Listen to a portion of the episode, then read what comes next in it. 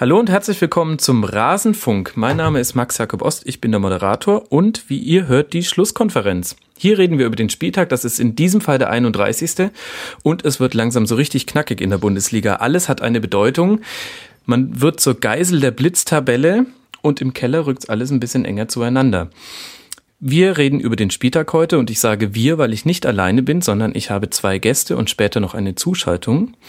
Und zwar zum einen Florian Bogner, leitender Redakteur bei transfermarkt.de. Hi Flo. Hallo Max, grüß dich. Schön, dass du mit dabei bist. Und zum anderen haben wir den Marvin mit dabei vom Eintracht Frankfurt Podcast, einem Podcast, den, wir, den ihr unbedingt hören solltet. Servus Marvin. Hallo, hallo. Freue mich, dass ich hier bin. Ich freue mich auch, dass du hier bist. So, lasst uns diesen Spieltag angehen und wir fangen mal von hinten an. Das heißt, wir reden über den Abstiegskampf. Da ist am meisten passiert und da wird noch am meisten passieren. Wir hatten zwei Teams, die haben ein ganz gutes Wochenende gehabt. Und zwar einmal Paderborn und einmal den HSV. Und mit dem HSV würde ich gerne anfangen. Die haben am Sonntag, das ist der Tag der Aufnahme, also heute, in Mainz 2 zu 1 gewonnen. Flo, meine These, der Fußballgott möchte nicht, dass der Dino absteigt? Ich glaube, Bruno Labbadia möchte nicht, dass Hamburg absteigt. Also ist mit dem hat das. Gleichbedeutend? Ist Bruno Labbadia nicht der Fußballgott? Oh, gewagte These. Kann man sich mal, kann man sich mal in Stuttgart zu umhören oder eigentlich auch äh, bei den etwas konservativeren und nicht so äh, oszillierenden Anhang des HSV, dann denke ich das nicht. Aber man muss sagen, Bruno, Hut ab. Äh, der hat aus der Truppe eine Mannschaft gemacht, die eklig zu spielen ist, wo es keinen Spaß mehr macht, gegen die zu spielen und die am Ende dann auch noch Spiele gewinnen kann. Mhm. Aber jetzt mal auf dieses Spiel bezogen, da war jetzt aber auch schon ganz schön, ähm, also ich fand schon, dass da Glück mit dabei war, Marvin. Was meinst du? Da war auf jeden Fall Glück mit dabei, aber andererseits, das haben die Vorwochen ja schon gezeigt, das haben sie sich auch irgendwo erarbeitet. Also die sind wirklich bissig, äh, wie der Flo auch das eben gesagt hat, die sind schwieriger zu bespielen und ich denke da auch äh, so Hereinnahmen jetzt auch wieder von La Soga und so, das bringt schon diesem Verein was und ich glaube wirklich, wie du das eben so angedeutet hast, der Labadier, der ist der richtige Mann für den HSV, für, de, für den Moment. Die hätten keinen besseren finden können, auch wenn es keiner geglaubt hätte. Ich habe es auch nicht geglaubt, aber es sieht momentan echt gut aus. Allerdings, wenn sogar Heiko Westermann äh, ein Tor schießt oder zumindest ein Assist gibt, das war zumindest das 1 zu 0 Eigentor von Baumgartlinger. Ähm, mich hat das äh, wahnsinnig an das Hannover-Spiel vom HSV erinnert, wo sie auch äh, 2-1 gewonnen haben, ohne im Grunde ein eigenes Tor zu schießen. Das, das war doch genauso gewollt von Westermann, das kannst du mir doch nicht erzählen. Er wollte, er wollte seine Mitspieler nicht endgültig blamieren, dass er dann noch das Tor macht. Ne? Assist muss reichen. Ja, schlimm genug. Äh, trotzdem hatte ich den Eindruck, dass so ein bisschen ein Bruch im Spiel drin war und das war jetzt gerade ein furchtbares Wortspiel, obwohl es wirklich gar nicht so gemeint war. ähm, also äh, es war wirklich nicht so gemeint. Das ist mir gerade äh, aufgefallen, deswegen wollte ich es gleich, bevor jemand sich bei Twitter aufregt. Ich fand diese furchtbare Verletzung von Elkin Soto hat den Mainzern äh, komplett ähm, die komplett aus dem Spiel genommen.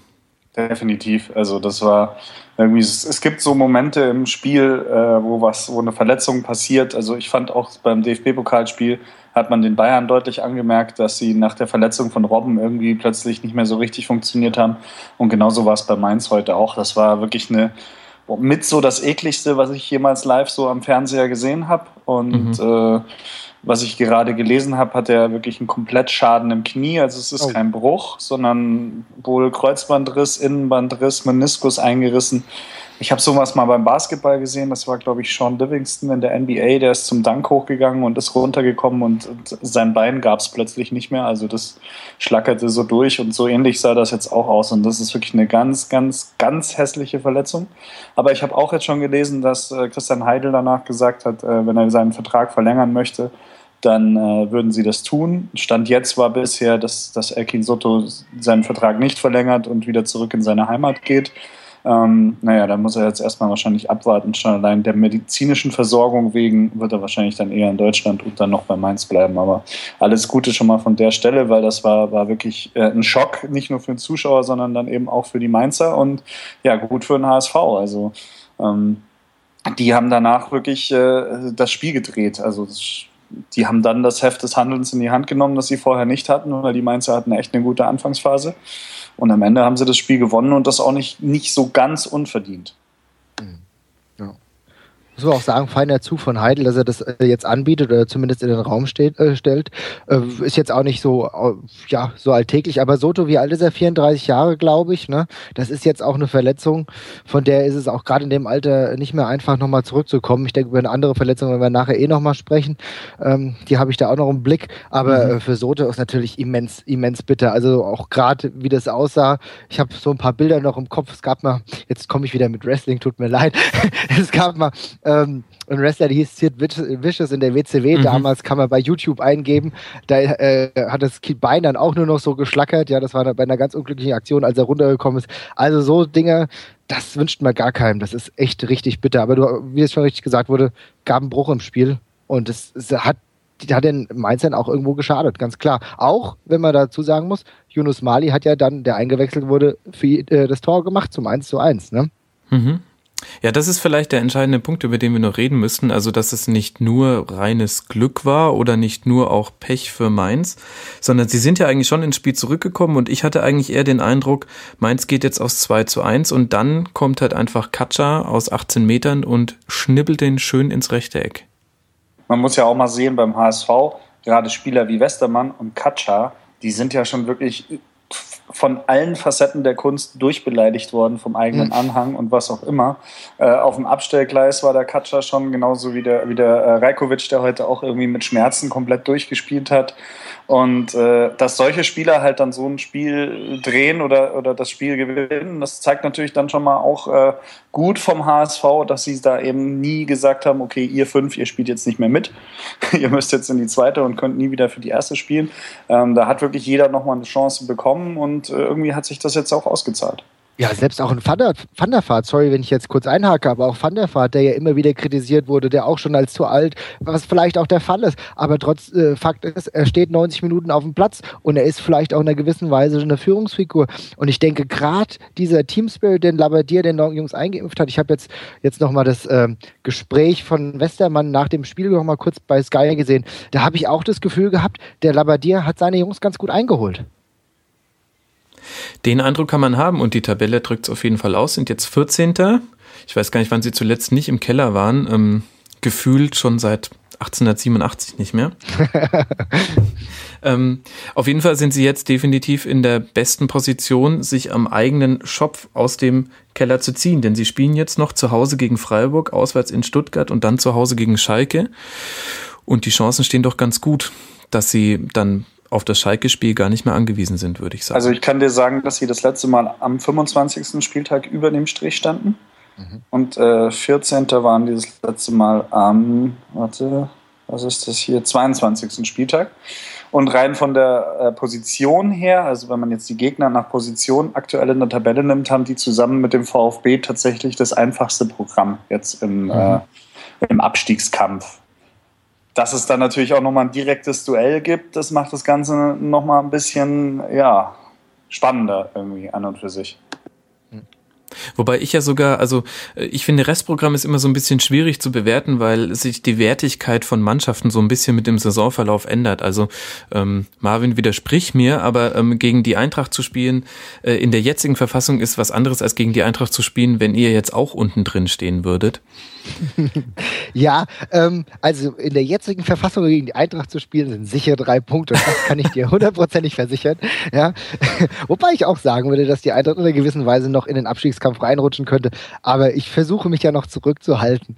Wir reden mhm. erst noch die, über die anderen Partien. Aber trotzdem vollkommen richtig, äh, gegen die Eintracht jetzt zu spielen, das war, sind eigentlich echt gewonnene drei Punkte.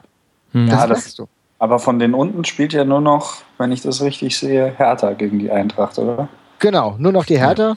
Und ansonsten, ja gut, wir spielen nächste Woche dann gegen äh, Hoffenheim und am 34. haben wir es dann mit Leverkusen zu tun. Ja, also, naja. Da könnt ihr dem einen oder anderen ja noch in die Suppe spucken. Theoretisch. Könnt, könntet. Könnte, ja. Kleiner Optimist da vorne, ja. Äh, aber was, was eigentlich mein Punkt werden sollte, also ich wollte jetzt nicht gleich schon die Eintracht wissen, das können wir ruhig später im ausführlichen Eintracht-Frankfurt-Segment machen. Liebe Hörer, ihr dürft euch schon freuen. ähm, nee, mein eigentlicher Punkt war, ich finde, wichtiger als das Restprogramm ist eigentlich ähm, die Momentum-Tabelle oder die Formtabelle. Ja, und ähm, da ist der HSV jetzt ganz weit vorne mit dabei. Die können vor, vor Endorphin, Adrenalin ja gar nicht mehr laufen. Ähm, spielen jetzt zu Hause gegen Freiburg. Ähm, da sollten irgendwelche Punkte runterfallen. Und dann, glaube ich, ist es für sie sogar ein Vorteil, auswärts in Stuttgart anzutreten, wo sie nicht das Spiel machen müssen, was jetzt nun wirklich nicht ähm, eine HSV Leidenschaft ist, das Spiel zu machen in dieser Saison und können sich einfach mal angucken, was die anbieten und ähm, dann mal schauen, was nach vorne so geht. Ich war ja einer der bemitleidenswerten 50.000, die das Hinspiel gesehen haben. HSV gegen Stuttgart am 17. Dezember oder was, Dienstagabend mhm. dass der VfB 1-0 gewonnen hat. Das war wirklich eines der grausamsten Fußballspiele, äh, die ich je gesehen habe. Und ich freue mich jetzt schon aufs Rückspiel. Du bist aber nicht wieder vor Ort. Ähm, nee, leider nicht. Hat sich nicht so ganz ergeben. Nee. Ha, schade. Wollt ihr noch über die rote Karte für Brosinski reden oder sollen wir das den Colinas Erben überlassen? Das können von mir aus die Jungs von Colina erzählen. Gut. Dann lasst uns mal über das zweite Spiel sprechen oder die zweite Mannschaft, die einen enormen Sprung gemacht hat an diesem Wochenende. Und zwar ist das der SC Paderborn. Und ich will ja jetzt nicht zu sehr drauf rumreiten, dass ich es äh, gejinxt habe, aber ähm, ich habe letzte Woche schon gesagt, lass Freiburg zu Hause 1-2 gegen Paderborn verlieren und die stecken wieder ganz tief unten drin. Ähm, lasst mal erstmal das Spiel betrachten und dann vielleicht so ein bisschen Einschätzung von euch dazu. Ähm, hat ja eigentlich super angefangen, Flo. Pedersen ist ja eigentlich der Mann gerade. Ja, also das Problem ist halt bei Freiburg, die, die Mannschaft hat nicht die Qualität, äh, um so ein 1-0 einfach mal so locker runterzuspielen. Und das hat man halt leider gesehen gegen Paderborn. Das heißt, die müssen wirklich 90 Minuten auf mindestens 95 Prozent spielen. Äh, dann klappt das auch. Hat ja auch schon ein paar Mal gut funktioniert äh, in der Rückserie bei Heimspielen. Aber gestern halt eben nicht, weil sich dann so kleinere ja, Unsicherheiten, Konzentrationsschwächen ein, eingeschlossen haben. Also ähm, die, die Tore von Paderborn, zweimal so mit einem, mit einem Steilpass in den Strafraum, einmal mit einem Doppelpass, das ist wirklich, war Schema F, aber äh, Schema F wie Freiburg. In Freiburg kannte man das offensichtlich noch nicht. Und das ging, ging viel zu einfach. Also das war wirklich, äh, das war dem Breitenreiter auch fast ein bisschen peinlich. Der stand da draußen und hat gedacht, hui, das war ja einfach, einfach den Rupp einwechseln, den zweimal in den Strafraum schicken und schon gewinnen wir das Ding.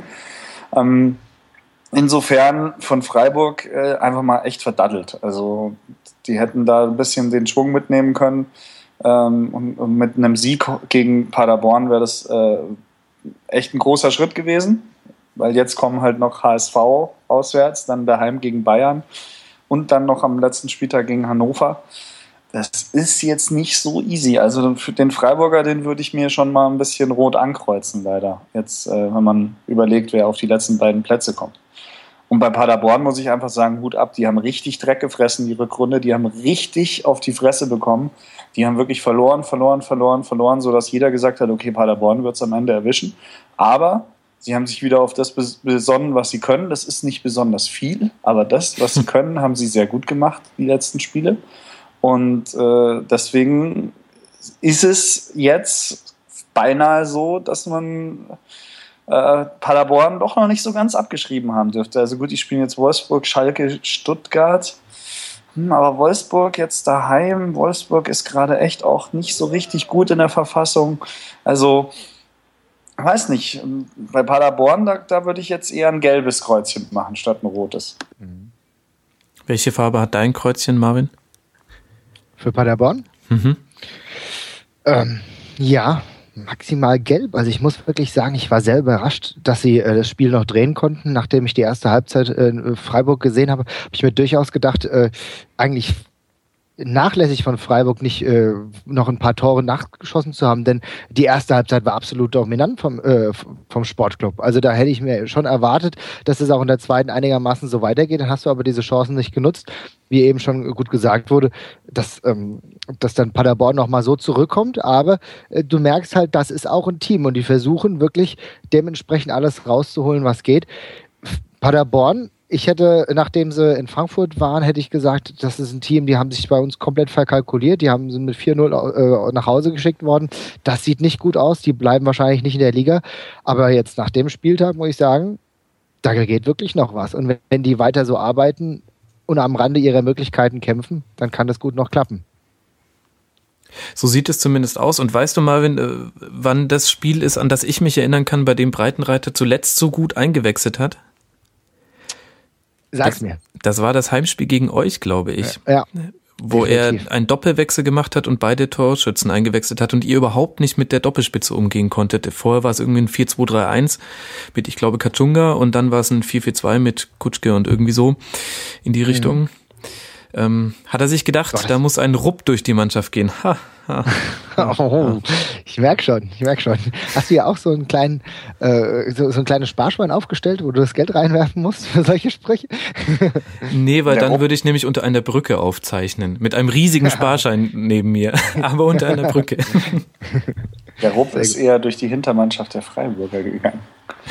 Irgendwie schon, ja. Was mich vor allem bei Freiburg so wahnsinnig irritiert ist, ähm, alle Gäste, die wir in den letzten Sendungen da hatten, sagen immer, ja, Freiburg, die sind zu Abstiegskampf erfahren, die sind ähm, ganz ruhig, ähm, die geraten jetzt nicht in Panik, für diesen Abstand, äh, Abstieg äh, kein Weltuntergang. Das ist alles definitiv richtig, aber ich finde, das ist genau der Grund, warum Freiburg für mich in dieser Saison runtergehen wird, wahrscheinlich sogar in der Relegation dann, weil es ist mir viel zu ruhig. Es ist selbst für Freiburger Verhältnisse zu ruhig und die zweite Halbzeit war wirklich so ein bisschen symptomatisch. Das war ähm, dann vor allem nach dem Ausgleich natürlich, aber auch schon vorher wirklich so eine Art Lethargie, die sich da eingeschlichen mhm. hat. Und äh, sie bringen halt einfach diese Spiele diese Saison nie nach Hause. Sie haben jetzt zwölfmal unentschieden gespielt, 13 Mal verloren. Da waren ganz, ganz viele Spiele dabei, bei denen sie eigentlich das Ding im Sack hatten, sage ich jetzt mal im weitesten Sinne. Auf jeden Fall. Also mit dem VfB sind das echt so die, die letzten zehn Minuten Verlierer, also so gefühlt. Ne? Ja. Und Vielleicht ja. Vielleicht zu sicher, also vielleicht zu sicher, wie du es eben, äh, wie, wie, der Max es eben richtig gesagt hat, zu sicher, dass es halt, äh, dass sie abstiegserfahren sind. Weil ich habe auch vor der Saison gesagt, ja, okay, lass die mal da unten reinrutschen, aber die holen sich auch wieder hoch. Äh, das ist eine Mannschaft, äh, das ist auch, sage ich das schon so oft, aber der Streich hat ja die Zügel in der Hand und der kennt seine Jungs und dann funktioniert das auch einigermaßen, ja. Aber äh, irgendwie, es sieht momentan echt nicht gut aus. Definitiv. Und ich finde es auch ein bisschen, also ich finde auch die Person von äh, Streich hat sich so ein bisschen zumindest in meiner Wahrnehmung geändert. Ich fand das sehr erstaunlich, wie er sich äh, vor, nach dem äh, 2 zu 2 beim VfB hingestellt hat und die erste Halbzeit komplett auf seine Kappe genommen hat mit der Argumentation. Anscheinend konnte ich meinen Spieler nicht den richtigen Mut vermitteln für die erste Halbzeit. Ähm, und das äh, war natürlich pädagogisch vielleicht wertvoll Mhm. Aber ein bisschen hat es mich schon gewundert, dass, äh, dass seine Taktik derzeit ist, sich immer vor die Mannschaft zu stellen. Und ähm, sie zeigen es jetzt gerade auf dem Spielfeld, ähm, rechtfertigen sie das nicht, auch wenn die ersten 30 Minuten gut waren, aber das reicht halt nicht. Ja. Und außerdem lassen auch einige ihre Qualität, die sie definitiv haben, irgendwo vermissen. Also Darida ist für mich ein Spieler, der hat eine Qualität, ja, aber die bringt er zu selten auf den Platz. Und Memedi, ich meine, jetzt wird er schon gerüchtet als Nachfolger für Kruse beim Borussia Mönchengladbach, ja, aber auch äh, er schafft es nicht, so ein, ein, Spiel mal dem Stempel aufzudrücken. Ja? Also da, da sind auch individuelle Spiele, die zwar die Klasse haben, aber sie wirklich nicht zeigen. Und das äh, ist dann auch ein Problem für Freiburg, die sich halt nicht unglaublich viele Spieler leisten können. Darida war ja noch einer der teuersten in den letzten Jahren. Ne? Memedi glaube ich auch. Ja, absolut. Genauso ist es. Und ähm, ein bisschen finde ich schon auch, selbst wenn Freiburg runtergehen sollte in die zweite Liga, es ist nicht mehr die zweite Liga von vor acht Jahren, als sie, ich weiß jetzt gar nicht, wann sie zuletzt zweite Liga gespielt haben. Ich habe da noch in Freiburg studiert, das ist schon ultra lange her. ähm, es ist nicht mehr, ist nicht mehr dieselbe zweite Liga. Das ist ähm, nun ja. Also man muss ja auch sagen, für nächstes Jahr ist ja eigentlich wirklich ein Platz festgebucht für, für Leipzig. Also ja. da kann man, da führt, glaube ich, kein Weg dran vorbei. Nee. also nochmal ein Jahr Zweitliga, die sind jetzt wahrscheinlich dann schon ziemlich sauer, dass es jetzt dieses Jahr nicht klappt, aber nächstes Jahr, äh, wie du vollkommen richtig gesagt hast, im Zweifel wird im Sommer da noch ein bisschen was gemacht. Jetzt allein den Selke zu holen für die zweite Liga, das ist äh, also ja. Wir alle wissen, was du sagen willst, ohne dass du es aussprichst. nein, nein, ich meine bloß, dass das Dicke reichen wird. Also wenn die ja. sich einigermaßen da so zurechtfinden, die, aus dieser Mannschaft an äh, hochtalentierten, aber auch hochpreisigen äh, Menschen, die da Fußball spielen, dann, dann wird Leipzig nächstes Jahr aufsteigen. Ja, das Einzige, was Leipzig noch machen könnte, ist, dass er mal richtig, also jetzt nichts gegen Cortoli, aber äh, da könnte noch ein Torhüter kommen, der noch ein bisschen mehr Qualität hat. Aber vielleicht stehe ich da auch allein mit meiner Meinung da. Sag's nicht zu laut, sonst holen sie sich Trapp. Ja. Nein! Oh. merkst schon, hier ist, hier ist jemand auf Krawall gebürstet. Stimmt ja gar nicht. Ich habe nur drüber nachgedacht, was es noch so für gute, aber erschwingliche Torhüter gerade gibt. Vielleicht ja der Zieler, der hat ja eine Ablöse, ähm, ich glaube, der kostet nur drei Millionen, wenn ähm, Hannover absteigt. Also insofern. Das war die perfekte Überleitung, Marvin. Vielen, vielen Dank. Obwohl ich ganz die, kurz ja? sagen, Wechselwahrscheinlichkeit Memedi, Borussia Mönchengladbach, TM-Gerüchteküche 8%. Also da ist noch nicht das letzte Wort gesprochen. Ja, okay, gut, dass du es eingeworfen hast. Als fleißiger TM-Leser fällt mir dann trotzdem die 8%, fallen mir natürlich auf, es könnten ja noch mehr werden. Gut, vielen Dank, dass du meine Überleitung so gecrashed hast, Flo. Yay! Ja. Aber jetzt kommen wir trotzdem zu Hannover. Da hatte der Marvin ja schon hingeführt. Man möchte derzeit nicht absteigen und Hannover, ja, irgendwie, ihr müsst mir jetzt einfach mal helfen und äh, mir sagen, ob es bei denen jetzt gerade gut oder schlecht läuft. Spielen 2 zu 2 bei Wolfsburg, machen den Ausgleich mit einem der schönsten Tore der Hannoveraner Vereinsgeschichte wahrscheinlich, auch wenn ich da jetzt nicht so ganz firm bin bis ins 18. Jahrhundert hinein. Definitiv aber eine schöne Bude von Sané, 2-2 in Wolfsburg, aber trotzdem auf den 17. Platz abgerutscht mit 30 Punkten. Flo, wie siehst du die Formkurve von Hannover? Was geht da noch? Ähm, das Gute für Hannover ist, dass sie jetzt mit Werder und Augsburg zwei äh, ja, mediokre Teams hintereinander weg haben, die zwar beide noch um die Europa League kämpfen, aber die beide nicht mehr die Verfassung haben, die Augsburg in der Hinrunde hatte und die Werder jetzt äh, zu Beginn der Rückrunde hatte. Also da, das ist einfach per se schon mal gut für Hannover, das Restprogramm und dann hinten raus noch Freiburg. Auf der anderen Seite, ähm, das 2-2 gestern war wichtig für die Moral, aber es hätte halt auch, also Edgar Pripp hat bestimmt ganz schlecht geschlafen, weil es mhm. hätten eben halt auch drei Punkte sein können, wenn er die Riesenchance kurz vor Schluss noch reinmacht. Und letztlich sind sie trotzdem sowas wie der Verlierer des Spieltags, weil sich eben äh, Paderborn und HSV beide, wenn ich mich jetzt nicht täusche, eben an Hannover vorbeigeschoben haben. Und ja. ähm, deswegen, also ich habe jetzt das Spiel nicht 90 Minuten gesehen. Ich habe mehrere Zusammenfassungen in allen möglichen äh, Anbietern gesehen. Ähm, Wolfsburg ist prinzipiell auch aktuell nicht wirklich gut. Ich, äh, Wolfsburg habe ich gesehen in, gegen Neapel, das Heimspiel, das war furchtbar. Ich habe die gesehen äh, live in, in, Hamburg, das 2-0, das war an sich auch furchtbar, bloß war der HSV da einfach noch schlechter. Und äh, Wolfsburg hat auch in den letzten sechs Spielen nur neun Punkte geholt. Das ist auch schon mal nicht gut. Und ja, also bei Hannover bin ich mir noch nicht so sicher. Also von Fronzek als Trainer weiß ich nicht, was man da halten soll. Der hat auf jeden Fall von allen Bundesligaspielern mit über 100 Spielen den schlechtesten Punkteschnitt. Mhm. Das ist jetzt auch nicht mal nicht so unbedingt gut. Seid ihr noch da? Ja, ja wir, Seid ihr mich noch? Wir, wir sind noch da, ja. Wir, wir lauschen andächtig deinen Worten. Naja, was ähm, macht ihr mal weiter mit Hannover? Ja, okay. Na gut, ähm, also ich übernehme jetzt einfach mal und sag, ich habe mich sehr gewundert, dass Fronzek nach Hannover gekommen ist, denn es gibt viele Dinge, die ich mir hätte vorstellen können, aber ein Michael Fronzek in der ersten Liga so schnell dann doch nicht.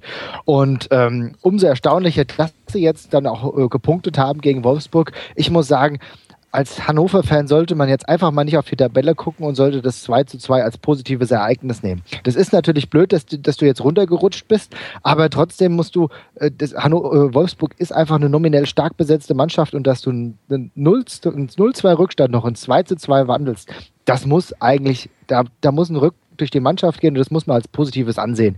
Ich denke, da äh, anders geht's gar nicht. Sich jetzt deswegen fertig zu machen, dass es nur ein 2 zu 2 ist und jetzt das auf Edgar Pripp zu schieben, ist sowieso verkehrt.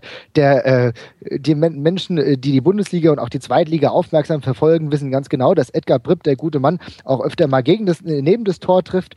Der alte Mummel, das der, stimmt, ja. Ja, der alte Murmelspieler, ich erinnere, da war er noch im äh, Trikot äh, der, der von Kräuter Fürth und hat gegen die Eintracht grandios ein Tor nicht verwandelt gespielt. Da, ich weiß nicht, das ist fünf Jahre äh, oftmals gezeigt worden. Vielleicht sind die fünf Jahre noch gar nicht vorbei, aber das kann man sich immer noch bei YouTube gut angucken und den ganzen Abend schmunzelnd auf seiner Couch sitzen. Gut, ja, aber, aber, zwischen, zwischen was man sich so vorreden sollte nach so einem Spiel und wie man sich tatsächlich fühlt, sind halt echt auch zwei und ist, also es ist ein Unterschied, ja. ja klar, klar, als Hannover würde man sich jetzt sagen, wollen irgendwie, ja, ein 2-2 bei Wolfsburg, total super, wir sind ein Team, wir sind zurückgekommen, wir haben gefightet. Aber ich glaube, in den Köpfen ist schon echt viel Scheiße, es ist nur 2-2 ausgegangen, wir hätten gewinnen können und wir sind trotzdem abgerutscht. Also ja. es, ist, es ist eine, eine schwierige Situation und ich bin gespannt, wie die das, wie die, ob, ob sie es schaffen, rein rein vom Kader her finde ich, rein von der, also von der Substanz, die die Mannschaft hat, sind sie die beste da unten im Abstiegskampf. Aber sie sind ja auch irgendwo da hineingeraten. Sie haben seit äh, wann auch immer dieses Jahr noch gar nicht gewonnen, oder? Genau, in der Rückrunde, in der Rückrunde noch keinen einzigen Sieg und das ist, denke ich, auch das große Problem. Ja, und also dieses, dieses, was jetzt der HSV einfach hatte, so, so simpel das ist, einfach so ein Erfolgserlebnis, so ein Sieg, äh, einfach wieder zu fühlen, zu, zu begreifen, wie das geht. Man hat gewonnen. Ähm, das fehlt Hannover halt immer noch. Und ja. das jetzt mit Werder und Augsburg, wie gesagt, nicht so und beide nicht mehr so richtig in, in, Form, aber da musst du halt auch erstmal gewinnen. Und aktuell zählen halt, wenn du unterm Strich stehst oder halt auf 16, 17, 18 zählen leider nur Siege und keine 2-2 Unentschieden. Mhm. Darf ich noch eine äh, Personalie äh, kurz hier in den Raum werfen und fragen, wie ihr das seht? Ich habe irgendwie das Gefühl, dass Ziele sehr fahrig und unsicher wirkt. Also, also so als sicherer Rückhalt habe ich ihn auch jetzt in der letzten Zeit gar nicht mehr gesehen. Seht ihr das ähnlich oder sehe ich das zu dramatisch, weil ich immer ganz besonders auf die Torhüter gucke? Also ich gucke auch ganz besonders auf Torhüter. Mir ist es jetzt nicht so aufgefallen. Ich muss generell sagen, dass ich finde, dass Zieler jetzt nach der WM, ich habe seine WM-Nominierung äh, nicht ganz verstanden. Ich finde, mhm. dass er in der Saison eigentlich so über die gesamte Saison gesehen seine beste Saison spielt. Okay. Ähm, und ich sehe da auch bei einem Ulreich oder bei einem Adler oder äh, auch bei einem Kruse dann eigentlich noch mehr Verunsicherungspotenzial als bei Zieler. Muss jetzt aber auch sagen, dass ich die letzten Spiele jetzt nicht dezidiert viel auf Zieler geachtet habe oder viele Hannover-Spiele über, über 90 Minuten gesehen habe. Ja, ich jetzt auch nicht alle. Insofern gut, danke für die Info. Ist eigentlich auch mein Eindruck. Ich meine, es fehlt halt ein Spiel, das er mal alleine in Anführungszeichen gewonnen hätte, aber das kann man halt auch nicht immer vom Torhüter erwarten. Da muss man äh, einen besonderen Tag für haben und hat auch ein Quäntchen Glück. Ähm, er kriegt halt viele Schüsse auf seinen Kasten, davon hält er eigentlich schon sehr viele. Ich kenne jetzt nicht genau seine Statistik, aber ich würde jetzt auch nicht, würde es jetzt nicht an ihm festmachen, dass es gerade mhm. nicht so gut läuft. Kleiner Fun Fact vielleicht, oder naja, Fun Fact, außer man ist Hannover-Fan. Während Hannover äh, in der Rückrunde 14 Tore erzielt hat und damit nur sechs Punkte machen konnte, nämlich sechs Unentschieden, hat Paderborn acht Tore erzielt und hat damit zwölf Punkte gemacht. Oh, krass. Ja, man muss einfach nur zum richtigen Zeitpunkt treffen. Das stimmt. Und äh, wollen wir noch kurz über Wolfsburg sprechen, weil das finde ich durchaus interessant. Mein Eindruck, Flo, da könnte sogar noch was gehen, dass die vom zweiten Platz wieder wegrutschen. Gladbach klopft mit zwei Punkten Rückstand an. Ja, habe ich mir auch überlegt, aber andererseits ist es richtig, also es ist mal echt egal, ob man Zweiter oder Dritter wird, außer vielleicht bei der TV-Geldverteilung eine Mille hier oder eine Mille da weniger. Und das ist Wolfsburg dann auch wieder egal. Und das ist Wolfsburg dann auch wieder egal. Und das bezieht sich ja auch auf den gesamten Saisonverlauf, jetzt nicht nur auf die Endtabelle. Ähm, Wolfsburgs großes Glück ist eben, dass jetzt noch Gladbach und Leverkusen am nächsten Spieltag gegeneinander spielen. Das heißt, dass sie von Gladbach und von Leverkusen gemeinschaftlich überholt werden und dann am Ende nur Vierter werden. Die Wahrscheinlichkeit ist relativ gering oder sehe mhm. ich als relativ gering an. Aber man muss halt auch sehen, Gladbach und Leverkusen haben in den letzten sechs Spielen 16 Punkte geholt, also fünf Siege, ein Unentschieden. Und Wolfsburg hat aus den letzten sechs Spielen nur neun Punkte geholt, nur zweimal gewonnen. Also irgendwo ist da so ein bisschen die Luft raus. Durch diese Napoli-Niederlage, ich glaube, die haben sich insgeheim schon ein bisschen erho äh, erhofft oder ausgemalt, dass sie das vielleicht in der Europa League doch bis ins Halbfinale oder sogar ins Finale schaffen könnten. Und ja, dadurch, dass sie sich in der Liga vermeintlich schon so einen Vorsprung auf Rang 4 erarbeitet hatten, irgendwie scheint da so ein bisschen die Luft raus zu sein, habe ich so das Gefühl. Aber jetzt müssen sie tatsächlich noch mal ein bisschen gucken. Also drei Punkte, vier Punkte werden sie schon noch brauchen aus den drei Spielen. Aber das sollte auch drin sein. So, und dann springen sie diese Saison, ob sie jetzt dann Zweiter werden oder Dritter, das ist dann auch egal. Aber schon erstaunlich, dass die es ähm, in 32 Minuten nach dem Ausgleich es nicht schaffen, nochmal zurückzukommen. Also die hatten ja jetzt nicht so, also sie haben Hannover nicht eingeschnürt. Ja. ja. man muss halt auch sagen, also Bastos hat gestern mal wieder getroffen. Das ist für mich nach wie vor äh, ein Phänomen, der halt irgendwie im Januar alles kaputt geschossen hat und seitdem keinen LKW getroffen hat. Ähm, also mit so einem Spieler in der Mannschaft muss man auch erstmal zurechtkommen, so nach dem Motto auch für einen Trainer, ja, stelle ich den jetzt auf oder ah, jetzt hat er zehn Spiele wieder nicht getroffen, hm, was mache ich denn so? Ähm, dann wirkt auf mich auch Kevin De Bruyne total überspielt irgendwie. Also gestern hat er zwar auch wieder eine schöne Flanke geschlagen, aber er ist halt nicht mehr in der Form von, von Februar, von März. Und man merkt ihm schon, dass ihm das auch so ein bisschen an die Substanz gegangen ist, die vielen Spiele mit der Europa League. Die hatten halt auch nochmal so eine Zwischenrunde äh, dazwischen. Ähm, die zwei Spiele, die waren auch hart. Ähm, und bei André Schürle sehe ich ehrlich gesagt noch nicht so richtig, äh, wie Wolfsburg, wo, wo, Wolfsburg den eigentlich haben will, wo er selber sich haben möchte und inwiefern da diese 33 Millionen Ablöse oder 32 Millionen Ablöse gerechtfertigt waren. Also das sind noch ein paar spannende Sachen. Bei Wolfsburg finde ich eher spannender jetzt nicht, was die nächsten drei Spiele passiert, sondern was so in der Offseason passiert. Also, dass De Bruyne so ein Projekt auf Zeit ist, ist, glaube ich, allen klar. Die Frage mhm. ist halt, nimmt er nächstes Jahr die Champions League noch mit, wovon ich ausgehe? Und also so schätze ich ihn ein, so schätze ich auch die Wolfsburger ein. Nur ich weiß nicht, äh, was, was Man City oder PSG oder die Großen vorhaben, wenn die natürlich irgendwie mit einem großen Schein Geldbündel äh, wedeln, dann nehmen die die in Wolfsburg schon auch, ja. Also allein aus Gesichtspunkten des Financial Fair Play müssen die natürlich auch einnehmen und nicht nur äh, fröhlich mit vollen Händen ausgeben. Äh, und insofern denke ich, ist da jetzt das letzte Wörtchen noch nicht gesprochen, ob der überhaupt länger als diese Saison bleibt. Ich gehe davon aus, aber eine Möglichkeit besteht. Und ansonsten war Wolfsburg jetzt in den letzten Jahren ja immer das, dafür bekannt, vor allem im Winter Gas zu geben und im Winter viel einzukaufen und im Sommer es eigentlich eher so zu lassen. Das können sie sich dieses Jahr jetzt nicht erlauben. Also ich denke, dass sie äh, also auf jeden Fall einen Stürmer holen werden, zusätzlich zu Dost, weil und bei Bentner weiß man nicht, aber ich schätze nicht, dass er bleibt. Ähm, dann brauchen sie eigentlich noch einen, einen, dritten Innenverteidiger, wenn sie jetzt Tim Klose doch noch irgendwie so über, überreden, da die dritte Geige zu spielen, aber die klar dritte Geige, okay. Äh, aber wahrscheinlich holen sie noch einen. Und um in der Breite noch ein bisschen stärker zu werden, brauchen sie vielleicht auch noch was im defensiven Mittelfeld. Also das wird eine interessante, eine spannende Offseason, wenn, wenn Wolfsburg sich da für die Champions League-Saison so holt. Und jetzt, wenn die natürlich nur Vierter werden und noch diesen hätte, wäre, wenn Fall dabei hätten, dann ist das wirklich mal sehr, sehr spannend. Aber gut, schauen wir mal. Mhm. Für den Sturm sind sie ja mit Max Kruse zumindest schon sehr weit. was man so hört, was man so hört, ja, das stimmt natürlich, ja. Doch. Was ja eine starke Verpflichtung wäre in meinen Augen. Auf jeden Fall, so einen Spieler haben die halt noch nicht. Das hat der Allofs jetzt auch so schon durchsickern lassen. Und allein das, dass Klaus Allofs sich da am Samstag irgendwie hinstellt und äh, mit einem Kicker-Redakteur spricht und ihm sagt, ja, wir sind an ihm interessiert und so einen Stürmer haben wir ja noch nicht, äh, deutet natürlich darauf hin, dass sie schon relativ weit sind, sicher. Mhm. Ja. So, und welches Team hat auch keinen Max Kruse? Also gut, 17 andere Teams, aber ich nehme das jetzt einfach als Überleitung zum VfB Stuttgart. Die haben das bitterste Spiel dieses Spieltags ähm, miterlebt, zumindest wenn man es mit den Schwaben hält. Auf Schalke gespielt nach einem saublöden 0 zu 1. Sie haben dem Hunter mal wieder ein Tor hingelegt und äh, das konnte er dann auch nicht mehr annehmen. Äh, drehen sie das Spiel zum 2 zu 1 Führung und verlieren dann trotzdem 3 zu 2. Marvin, lass uns mal äh, kurz das Spiel durchgehen. Ähm, hättest du erwartet, dass die das nochmal aus der Hand geben? Ehrlich gesagt muss man es bei Stuttgart fast immer erwarten. Aber ich muss sagen, zeitweise, als er 2-1 in Führung lagen, hatte ich das Gefühl, sie hätten Schalke nicht jetzt an die Wand gespielt, aber sie konnten schon ein bisschen machen, was sie wollten. Also sie waren mhm. schon einigermaßen sicher. Ich hatte schon das Gefühl, dass der VfB jetzt endlich mal ein bisschen mehr Sicherheit reinbekommt in die Bewegung. Und nach, nachdem du 1-0 schon äh, oder 0-1 schon dumm zurückliegst, kommst du ja wieder zurück. Und äh, das muss ja eigentlich ein positives Gefühl sein, aber dass du dir dann wieder zwei Dinge hast einschenken lassen, ich denke, vielleicht war das sogar der absolute K.O.-Schlag für den VfB.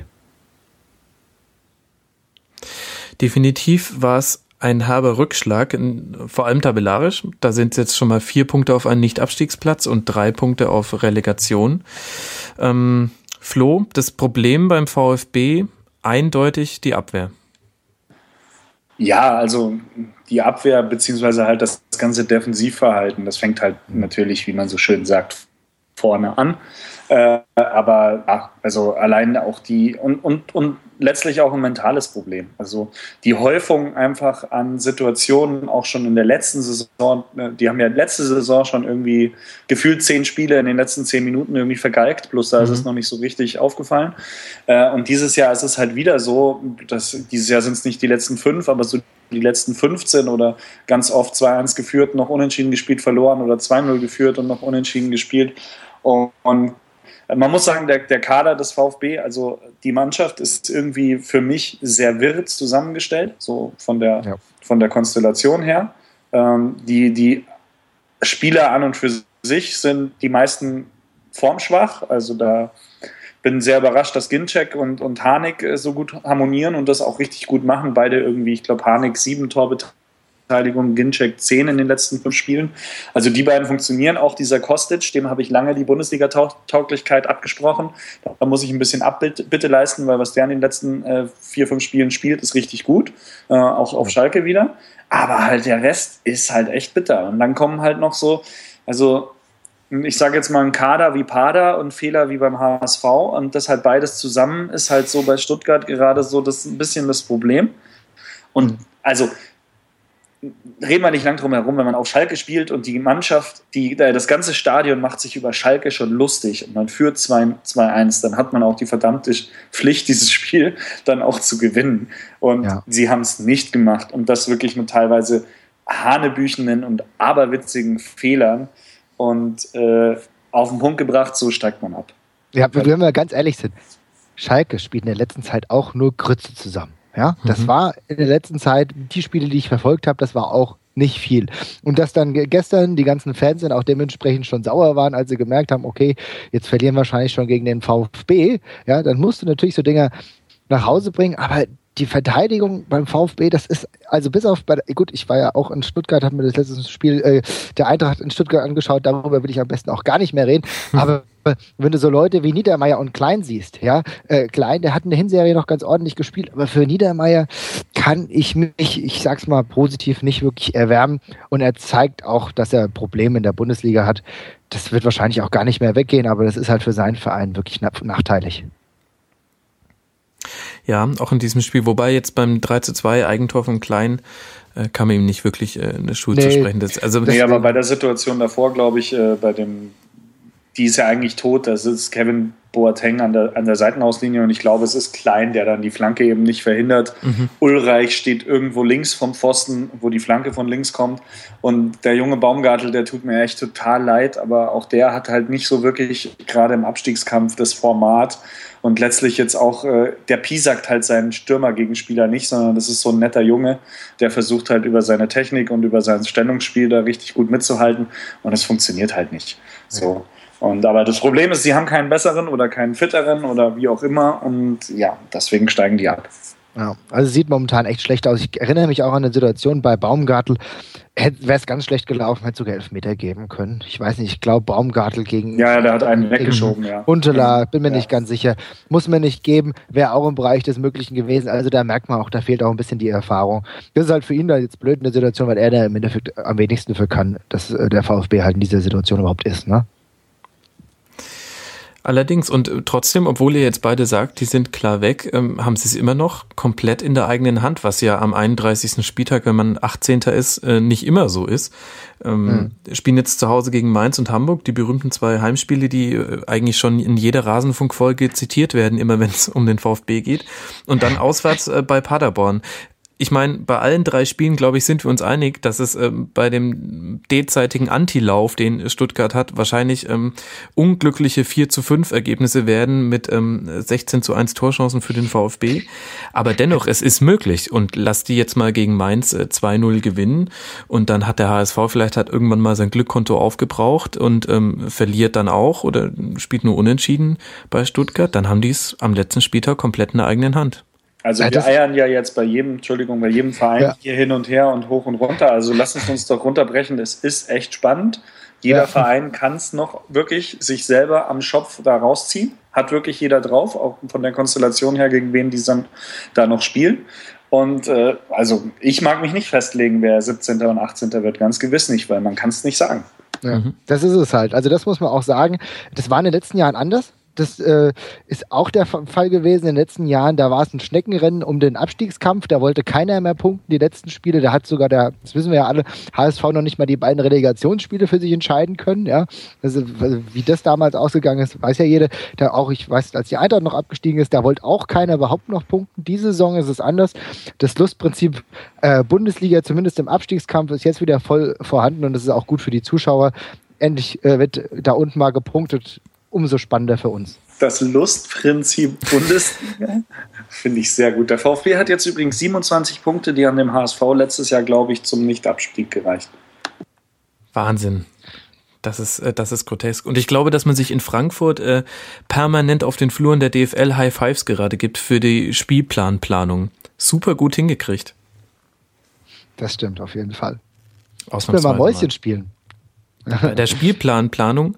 Ich glaube, das will man nicht. Da stelle ich mir ganz komische alte Herren in grauen Anzügen und schlechten Filterkaffee vor, die über, über mehreren DIN A4 Seiten Totholz äh, sich beugen und dann da irgendwie äh, Spielpaarungen hin und her schieben. Ist das nicht eine Kicker-Redaktionssitzung? Oh. Nein, aber du meinst, ich glaube ja, dass die Spielplanplanung eher so läuft, dass äh, ja, es gibt diese alten Herren und den schlechten Filterkaffee, aber zwischen unter ihnen sitzt ein äh, junger Informatiker, der keinen Satz sagen kann, den die verstehen, aber der drückt irgendwann auf die linke Maustaste und dann kommt ein Spielplan bei raus. Die, sie gucken sich's an, sagen, ey, Moment mal, warum spielt denn nicht Bayern zuerst gegen Gladbach oder ähm, gegen Wolfsburg, so wie immer? Das, das hatten ja. wir schon immer so. Und äh, Bayern Dortmund erst am 13. ist doch auch klar. Ähm, und dann schieben sie die beiden Spiele noch hin und her und dann ist fertig. Ja, so kann es natürlich auch sein. Vielleicht mache ich mal ein Tribünengespräch, äh, wie der Spielplan gemacht wird. Das, das wären spannende fünf Minuten. Ich glaube trotzdem, man riecht Rentner.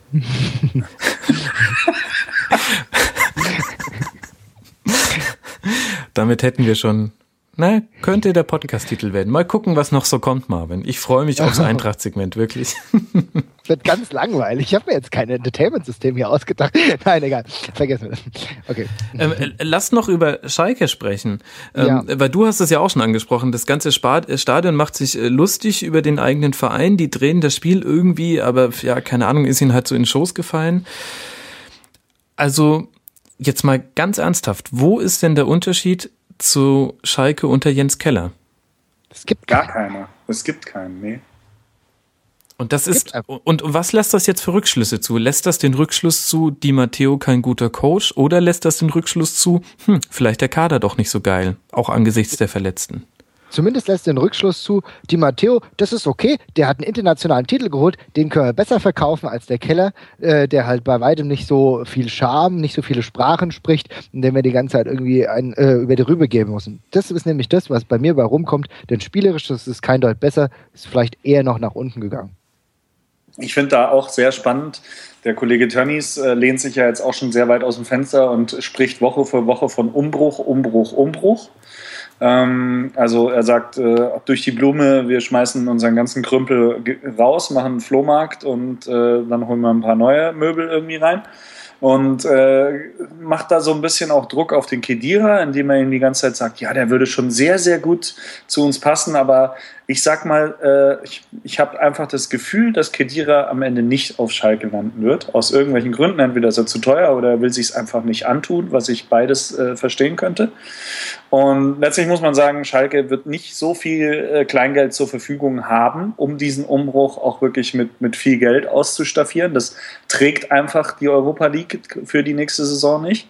Und äh, also das wird sehr, sehr spannend, äh, inwieweit dann die Kollegen dort äh, ihren jetzt Phrasen von Umbruch dann auch wirklich äh, Taten folgen lassen. Und wie Marvin, ich muss sagen, du hast vollkommen recht. Also äh, Jens Keller hat die beste Rückrunde für Schalke gespielt und äh, ist immer ausgebuht worden. Und äh, die Matteo spielt irgendwie die schlechteste Rückrunde seit 20 Jahren und das ist immer noch irgendwo okay, weil das ist ja die Matteo. Der hat ja Bayern in der Champions League im Finale der Horn geschlagen. Und ja, auf der anderen Seite am Anfang habe ich schon gesagt, was hat dieser Di Matteo bisher als Trainer geleistet? Nicht wirklich viel. Er hat Chelsea vier Monate lang ganz gut äh, so gecoacht und die dann zu, zur Meisterschaft geführt, äh, zur, zur Champions League, zum Champions League Sieg geführt, nicht zur Meisterschaft. Aber das war es auch schon. Also Deswegen seine Meriten als Trainer sind, sind nicht so besonders hoch und äh, nicht unbedingt höher als die von Jens Keller, aber er klingt halt besser. Und man hatte halt dieses in Anführungsstrichen Jahrhundertspiel, also so so sehr Jahrhundertspiel wie jetzt äh, ähm, Pacquiao Mayweather auch ein Jahrhundertkampf war. Ähm, man hat halt bei Real 4-3 gewonnen. Das war ja auch tatsächlich vor diesem Sieg jetzt, der ja eher geschenkt war, äh, der letzte Pflichtspielsieg der Schalker und ähm, vielleicht auch so ein bisschen symptomatisch fand ich, weil sie sich schon sehr für diese Leistung gefeiert haben, obwohl man auch hätte sagen können, ähm, ja, ausgeschieden seid ihr halt trotzdem. Genau das habe ich nämlich damals auch schon gesagt, dass sich die ganzen Schalker so super geil dafür fanden, dass sie 4-3 in Bernabeu gewonnen haben. Und es aber halt eben so dermaßen drin war, da auch wirklich 5-3 zu gewinnen und die einfach mal rauszunehmen. Mhm. Nee, aber das war wirklich, das war Sinnbild für Schalke, dieses 4-3. Mann, sind wir geil, wir haben dort gewonnen, aber gebracht hat es ihnen einfach mal gar nichts. Die hätten auch 5-0 verlieren können. Das, das Ergebnis wäre im Endeffekt dasselbe gewesen. True. So sieht's aus. Und ganz ehrlich, ich finde es auch echt heftig, dass äh, Schalke immer noch auf dem fünften Platz ist. Okay, jetzt haben sie gewonnen, ne? aber dafür, davor einfach mal sechs Spiele nicht gewonnen. Und trotzdem sind sie immer noch auf dem fünften Tabellenplatz. Was das über die ganze Liga aussagt, will ich jetzt nicht näher ausführen. Kann man auch mal drüber nachdenken, aber ist auf jeden Fall aussagekräftig auch, wie es für Schalke momentan läuft. Also Schalke hat, glaube ich, drei der letzten zwölf Spiele jetzt gewonnen durch das Spiel gestern und Augsburg zwei der letzten zwölf Spiele. Sie befinden sich auf Platz fünf und sechs. Das Schneckenrennen von der letzten Saison, was wir da im Tabellenkeller hatte, hat sich so ein bisschen auf die Europa League verlagert. Aber da werden wir gleich nochmal ausführlicher drüber sprechen, wenn wir auch das Spiel Hoffenheim-Dortmund beleuchten. Ich würde aber gerne nochmal auf einen Punkt eingehen, den der Flo erwähnt hat. Nämlich äh, Stichwort Umbruch und Stichwort Kedira auch. Meiner Meinung nach ist das auch eins der Symptome für die Schalker Misere, sage ich jetzt einfach mal so plakativ, ähm, die sich vielleicht im Namen Horst Held bündelt. Denn ich frage mich, ist denn Sami Kedira, den man für viel, viel Geld einkaufen muss, mit einem angeblich sagenumwoben hohen Handgeld, steht denn das wirklich für einen Umbruch? Sollte Umbruch nicht was anderes heißen? Weil sowas haben sie doch mit dem, das ist doch Modell Kevin, Kevin Prince Boateng und das hat ja schon mal nicht funktioniert. So sieht's aus. Man muss, halt, genauso. man muss halt eigentlich das, das, das äh, Schizophrene an der Sache ist, der Umbruch ist ja eigentlich schon da. Wenn mhm. man sieht, dass sie neulich mit einer Mannschaft gespielt haben mit sieben Eigengewächsen, ja, wenn man sieht, dass ein Marvin Friedrich sich jetzt etabliert, dass Leroy Sané wirklich Stammspieler in der Bundesliga spielen kann, dass du mit, mit Goretzka, mit Meier, mit Draxler echt äh, lauter U23 oder U24 Spieler hast, die richtig, richtig gut sind und die auch noch von Schalke kommen, dann muss man doch jetzt eigentlich nicht anfangen und von einem Umbruch reden. Ja klar, man muss diesen oder man will diesen Kevin Prince Boateng loswerden, der, der sehr viel Geld verdient sehr wahrscheinlich und äh, sehr wenig Leistung bisher dafür brachte, auch wahrscheinlich gesundheitsbedingt mit seinem Knie. Man weiß ja nie so genau, was da so richtig Phase ist. Auch wenn er jetzt gestern natürlich das Spiel gedreht hat mit, mit äh, zwei Torvorlagen, wenn man dann so will, mit dem eigenen Tor. Ähm, klar, von diesen, von so ein paar Altlasten wird man sich trennen müssen, aber an und für sich die, die Substanz ist ja da, die Jungen, die Jungen, Jungs ihrer Bundesliga Weststaffel. Also da muss denen vom Unterbau muss denen ja nicht bange werden, aber sie müssen es halt gescheit verkauft kriegen. Das, was sie jetzt mit die Matteo verkauft gekriegt haben, das müssen sie jetzt halt mit ihrer Kaderplanung noch ein bisschen verkauft kriegen. Und da sehe ich halt noch zu viele Schwankungen von mal so, mal so, komme ich heute nicht, komme ich morgen. Was ich gestern gesagt habe, interessiert mich heute nicht mehr. Also das ist ein bisschen schwierig. Mhm. Ich finde das total toll, wie du das jetzt gerade auch symbolisch dargestellt hast durch deine Übertragungsqualität. Das konntest du nicht hören, aber es hat sich genau im dramatisch richtigen Moment wurde auch deine Audioverbindung schlechter. Ähm, liebe Hörer, das war gewollt. So. Und jetzt habe ich es ja schon angedeutet. Wir haben ein Schneckenrennen um die Europa League. Und der Einzige, der da nicht so ganz äh, mitspielt, so in der Langsamkeit der Geschwindigkeit, ist Borussia Dortmund. Und die haben jetzt bei Hoffenheim gespielt. Und wir haben schon sehr lange in diesem Podcast nicht mehr ausführlich über die TSG gesprochen. Ich habe vor zwei Ausgaben, glaube ich, noch mich in die These verstiegen, Gistol hätte eigentlich nicht verlängern sollen, beziehungsweise der Vertrag mit ihm hätte nicht verlängert werden sollen. Und das sollten wir jetzt eigentlich mal alles auf die Realität hin abklopfen. Und deswegen haben wir uns einen Hoffenheim-Experten eingeladen, den wir schon mal hier begrüßen durften. Und zwar Julian vom äh, Hoffenheim-Blog Neureich-Bimbishausen. Servus Julian. Schönen guten Abend.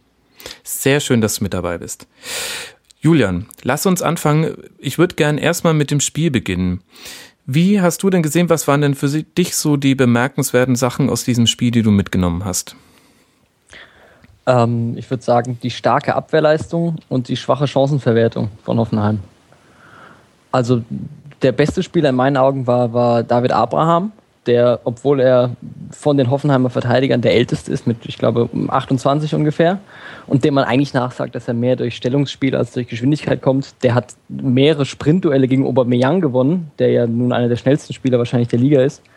Und äh, wenn man sich das Spiel angeguckt hat, bis zur 80. Minute, als Abraham verletzungsbedingt raus musste, hatte Dortmund kaum Torchancen und hatte dann in den letzten 10 Minuten äh, mehr Chancen als in den ganzen 80 davor, ähm, was, glaube ich, seine, was, glaube ich, Abrahams Leistung nochmal noch mal darlegt. Ähm, und auch zeigt, dass, die, dass der BVB nicht so äh, schwach war, sondern es eher eine starke Defensivleistung tatsächlich der TSG war. Mhm. Und dann eben auf der anderen Seite des Spiels ähm, die schwache Chancenverwertung, was also Modest hat seine, seine, seine Spielweise eigentlich charakteristisch in dem Spiel ähm, auf 90 Minuten kondensiert, indem er viel gearbeitet hat, sich viele Chancen erarbeitet hat, aber keine davon genutzt hat. Das war ähm, ja, symptomatisch für ihn. Ähm, ja, das waren so die zwei zentralen Aspekte des Spiels, würde ich sagen. Mhm. Gehört zum Modestes Spiel das auch, dass er nicht querlegen kann? Weil im Prinzip, also zumindest bei einer Situation, wo ihr euch, glaube ich, den Ball im Aufbauspiel von Dortmund schnappt und der dann äh, begleitet von einem äh, Hoffenheimer Kollegen auf den Torhüter zuläuft, dann muss er doch eigentlich querlegen. Ähm, da ich mich nicht daran erinnere, an eine Szene, wo er hätte querlegen können, war es entweder nicht so schlimm oder mir ist es nur völlig entgangen. Hm, vielleicht will ich ihm da auch was anhängen. Das muss jetzt jeder ähm, Zuhörer für sich dann entscheiden. Ähm, Julian, ähm, es wurde auch thematisiert, dass ihr sehr, sehr offensiv aufgestellt habt. Äh, hat sich das dann im Spiel ja auch so wiedergespiegelt? Hat dich das überrascht? Ähm, ich glaube, es war nicht, es war nicht die offensive Aufstellung, die mich überrascht hat, weil es war schon das zweite Folge, dass zwei Stürmer aufgestellt wurden, wo die ganze Saison einer gespielt hat. Ähm, das Überraschende war für mich vielmehr, dass Firmino nicht zentral gespielt hat. Mhm. Firmino hat früher unter, unter Bubble und unter, unter Marco Kurz regelmäßig Außenposition im Mittelfeld gespielt, aber seit Markus Gisdol da war, hat er, glaube ich, in jedem einzelnen Spiel ähm, irgendwo in der Zentrale gespielt. Und dieses Mal wirklich es müsste das erste Mal in zwei Jahren Markus Gisdol gewesen sein, dass Firmino wirklich an der Außenbahn gespielt hat und auch dort weitgehend geblieben ist und sich mit Dom beschäftigt hat und nicht irgendwie im Zentrum gewuselt hat. Das war für mich das äh, absolut Überraschendste an der Aufstellung. Glaubst du, dass äh, Gistol da eher eine neue Stärke ins Hoffenheimer Spiel bringen wollte oder wollte er Schmelzer und Dom mit ähm, Volland und Firmino ein bisschen in Bedrängnis bringen? Ähm, ich denke, es war auch dem, dem Personal geschuldet. Also in der Rückrunde wurde relativ häufig mit drei Sechsern gespielt, also mit Schwegler als tiefstem und ähm, Rudi und Polanski auf den Halbpositionen daneben und dann halt äh, entweder in einer, in einer Rautenform mit Firmino davor oder in irgendwas Tannenbaumartigen, wo Firmino dann auch zentral spielen konnte. Ähm, denke ich, dass da der Ausfall von Rudi ähm, für das Spiel dafür gesorgt hat, dass nicht mit ähm, drei Sechsern gespielt werden konnte und auch Strobel, der gelb mit der fünften gelben gesperrt war, konnte keiner der Sechser spielen. Da war das mehr so ähm, verletzungsbedingt, als dass mir das wirklich vorkam wie eine ähm, wahnsinnig geplante oder wahnsinnig strukturierte äh, Umstellung. Aber mhm. das mag auch nur naheliegend sein und trotzdem, äh, also es mag auch nur naheliegend sein, das anzunehmen. Trotzdem war es von Gistel so geplant. Wenn es so geplant war, denke ich, hat es ziemlich gut funktioniert. Mhm. Es war definitiv ein sehr interessantes Spiel, 1-1 am Schluss und irgendwie hätte es in beide Richtungen auch anders ausgehen können. Bist du zufrieden mit dem Punkt? Ah, ich sag mal, also in diesen ersten, in den 80 Minuten, wo die Hoffenheimer Viererkette noch äh, intakt war, war Hoffenheim schon in meinen Augen schon ziemlich deutlich überlegen. Also wenn man, wenn man nachguckt, bis auf das Tor von Hummels, das jetzt auch nicht unumstritten war, hat ähm, Dortmund bis zur 84. Minute, glaube ich, keinen einzigen Schuss aufs Tor abgegeben im gesamten Spiel. Und Hoffenheim alleine die Szenen, die Modest gegen Langerack hatte, wenn er auch nur eine davon reinmacht, äh, kann sich, glaube ich, Dortmund nicht beschweren, wenn sie hinten liegen oder das Spiel verlieren. In den letzten zehn Minuten hatte Dortmund dann wirklich noch einige Chancen, wo man dann sagen kann, das Unentschieden geht in Ordnung. Und ähm, ja, insgesamt denke ich, war es auch ähm, dann ein leistungsgerechtes Unentschieden. Mhm. Dann lass uns mal über meine gewagte These von vor zwei Wochen sprechen. Ich habe gesagt, dass ich ähm, von der Arbeit von Markus Gistor nicht so überzeugt bin, so nett ich ihn als Typen finde und der Grund dafür liegt für mich in, in den Abwehrleistungen der TSG. Also ihr habt äh, letzte Saison wahnwitzige 70 Gegentreffer bekommen. Das sieht diese Saison schon besser aus. Es sind in Anführungszeichen nur 49 nach 31 Spieltagen. Ich finde aber trotzdem, dass da keine Entwicklung stattgefunden hat in eurem Defensivverhalten. Stimmst du mir dazu oder siehst du es komplett anders? Mm, also ich finde, die Entwicklung im Defensivverhalten ist ein Kriterium, aber ich würde es nicht zu hoch hängen. Also das Ziel des Fußballspiels ist es ja nicht, ähm, weniger Gegentore zu kassieren als alle anderen Mannschaften, sondern mehr Tore als der Gegner zu schießen. Aber frag mal Köln. also das kann man interpretieren, wie man mag. Nee, also die Gegentorzahl, sie ist ja, sie ist ja im Rahmen des Tabellenumfeldes auch nicht außergewöhnlich. Also Dortmund und Augsburg haben zehn weniger, Bremen und Frankfurt haben zehn mehr. Das ist irgendwie, es ist nicht mehr extrem. Es sind halt, wie du gesagt hast, es sind 20 Gegentore ungefähr weniger als letzte Saison, was ein ziemlich deutlicher Unterschied ist von mhm. mehr als einem halben Gegentor pro Spiel. Ähm, ähm, ja, und ansonsten ist äh, die, die, die fußballerische Weiterentwicklung, wenn man jetzt von der reinen Gegentorzahl äh, absieht, doch äh, deutlich für mich zu sehen. Und woran machst du die dann fest? Erklär mir das gerne mal. Ähm, zum Beispiel darin, dass Hoffenheim gelernt hat, äh, Vorsprünge zu verwalten, was sie letzte Saison überhaupt nicht konnten. Mhm. Also da kommt es ja auch auf die, ich meine, Gegentor ist ja nicht Gegentor, sondern diese Saison haben sie ein negatives Torverhältnis. Letzte Saison war es zwar positiv, aber sie haben dabei weniger Punkte geholt. Mhm. Also letzte Saison, gerade so mal symptomatisches Spiel, letzte Saison war äh, ein, ein Spiel gegen Mainz, das 2 zu 0 bei Hoffenheim in Führung, hat wirklich toll gespielt, hat bis zur 70. Minute 2 zu 0 geführt, hat dann aber 2 zu 4 verloren. Sie haben mhm. einfach weiter Fußball gespielt, haben sich aber vier Gegentore gefangen. Sie konnten nicht umschalten auf irgendeine Form von Ergebnis halten und haben das Spiel einfach 2 zu 4 verloren, standen am Ende da und hatten keine Ahnung, was passiert war. Aber es war einfach passiert. Und das ist diese Saison, sowas ist diese Saison nicht mehr passiert. Diese Saison, man verliert zwar mit zwei Toren Unterschied in Augsburg, aber wenn man sich zum Beispiel das, das Spiel fällt mir so symptomatisch ein für so qualitativ nicht schlimme Gegentore. Da liegt man halt 2 zu 1 hinten und in der zweiten Minute der Nachspielzeit rennen alle vor es gibt einen Kopfball an die Latte und im Gegenzug schießt Augsburg halt das 3-1. Das sind Gegentore, die tun nicht weh, die fängt man halt, aber die zählen halt auch. Also es ist qualitativ, denke ich, äh, öfters mal ein Unterschied gewesen, äh, wie man die Gegentore fängt. Mhm. Ihr habt weniger Freak-Ergebnisse diese Saison, das stimmt. Aber ich glaube, Marvin, das tut mir leid, aber habt ihr nicht so ein Freak-Ergebnis gegen Hoffenheim wieder abgeliefert? War das nicht so? Ja, wir haben 3 zu, ja, ja, wir haben glorreich 3 zu 4, äh, nee, 2, 3 zu 2, 2 zu 3 gegen ähm, Hoffenheim verloren, ja. Und nächste Woche, schauen wir mal, wie es nächste Woche ist, aber die 2 zu 3 Niederlage hängt uns immer noch ein wenig nach. Mhm. Für Freak-Ergebnisse ist prinzipiell immer Thomas Schaf zuständig. oh ja, das habe ich in dieser Saison schon häufig erlebt. Ja. Aber jetzt, Herr Bimbeshausen, wenn ich Sie schon hier habe, auch wenn ich das nicht, nicht, der, nicht derjenige bin, ähm, mir geht es darum, wie siehst du Schweglers Entwicklung bei euch? Äh, ich bin ein großer Fan von Schwegler, muss ich sagen. Ich bin begeistert davon, so einen Spieler für anderthalb Millionen oder so mit einer fixen Ablöse holen zu können. Also einfach, wenn man, wenn es darum geht, das Spiel zu stabilisieren und ein Ergebnis verwalten zu können und Ruhe ins Spiel zu bringen, ist Schwegler, glaube ich, der Neuzugang schlechthin in dieser Saison. Also ich bin ein großer Fan von Firmin Schwegler. Ja, reib's mir ruhig rein, ja, aber das ist nämlich genau der Punkt. Ich denke nämlich, das ist auch einer der Punkte, äh, warum ihr euch positiv weiterentwickelt habt oder worauf du deine These auch gründen könntest. Ne? Also ich denke schon, Schwegler Absolut. hat äh, defensiv da viel Ordnung reingebracht. Wobei man sagen muss, in den ersten zehn Spielen, als, als es äh, so wahnsinnig defensiv gut war, als Hoffenheim die ersten zehn Spiele oder so nicht verloren hat, da war Schwegler mhm. noch gar kein Stammspieler. Also, aber unabhängig davon denke ich, dass Schwegler eine sehr gute Verpflichtung ist. Aber es liegt nicht alleine an ihm. Ja, nee, wahrscheinlich wenn wir hier gerade schon bei Frag den Bimbis sind, ähm, für wie realistisch oder wie schätzt du die Chancen ein, was Firmino und, äh, und Volland ein, angeht? Also bei wem geht man eher davon aus, dass er wirklich tatsächlich weg ist und bei wem würdest du dir vielleicht sogar noch Chancen klitzeklein ausrechnen, dass sie nächstes Jahr, dass er nächstes Jahr noch spielt in Hoffenheim? Ähm, ja, das ist glaube ich ziemlich eindeutig, dass man sagt, Firmino, der Weg äh, ist jetzt in den Maße über Hoffenheim hinausgewachsen, äh, wie es nicht mehr äh, irgendwie nicht mehr passt. Also er hat jetzt einen Werbevertrag mit Adidas abgeschlossen, der ihm, glaube ich, zwei Millionen im Jahr bringt, was, äh, ungefähr auf Höhe seines Jahresgehaltes in Hoffenheim liegt, wenn das so ungefähr stimmt, was man sich so, also so erzählt. Ähm, und er ist, ich meine, er ist auf dem Weg zum, zum Weltstar oder zu, zu, zu, einem Interna zu einer internationalen Größe, ist in der brasilianischen Nationalmannschaft wichtig. Also da denke ich, wird ein Abgang schon ziemlich wahrscheinlich sein. Ähm, bei Volland dagegen habe ich nicht das Gefühl, dass er den Drang hat, wegzugehen. Also ich habe immer noch das Gefühl, dass er sich ziemlich wohlfühlt und dass er auch nicht den Drang hat, unbedingt Champions League zu spielen.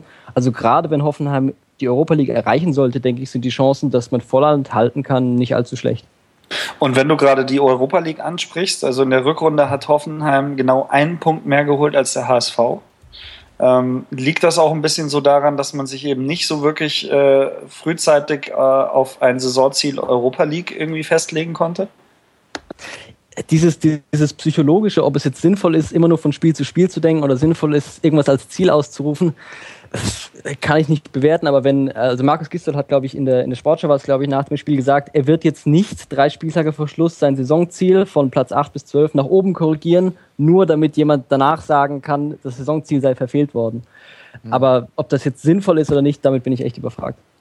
Also ich finde ja, also aus meiner Sicht, ich hätte Hoffenheim nach der Hinrunde auf jeden Fall zugetraut, dass sie Fünfter werden am Ende. Und wenn man sieht jetzt, wie sich alle anderen so anstellen, äh, muss man das, glaube ich, heute auch noch so sehen. Oder wie siehst du das? Naja, ich, also ich sehe in der Liga, dass ähm, Bayern, Wolfsburg, Leverkusen, Gladbach, Schalke, Dortmund, das sind diese, diese großen sechs, die letzte Saison auch unter den ersten sechs waren. Und im Moment sieht es ja wieder daraus aus, dass genau die sechs wieder die ersten sechs bilden werden. Die spielen schon in einem anderen Bereich, finanziell und auch spielerisch sind die alle äh, der TSG voraus. Und Aber doch Schalke da, nicht. Ähm, also.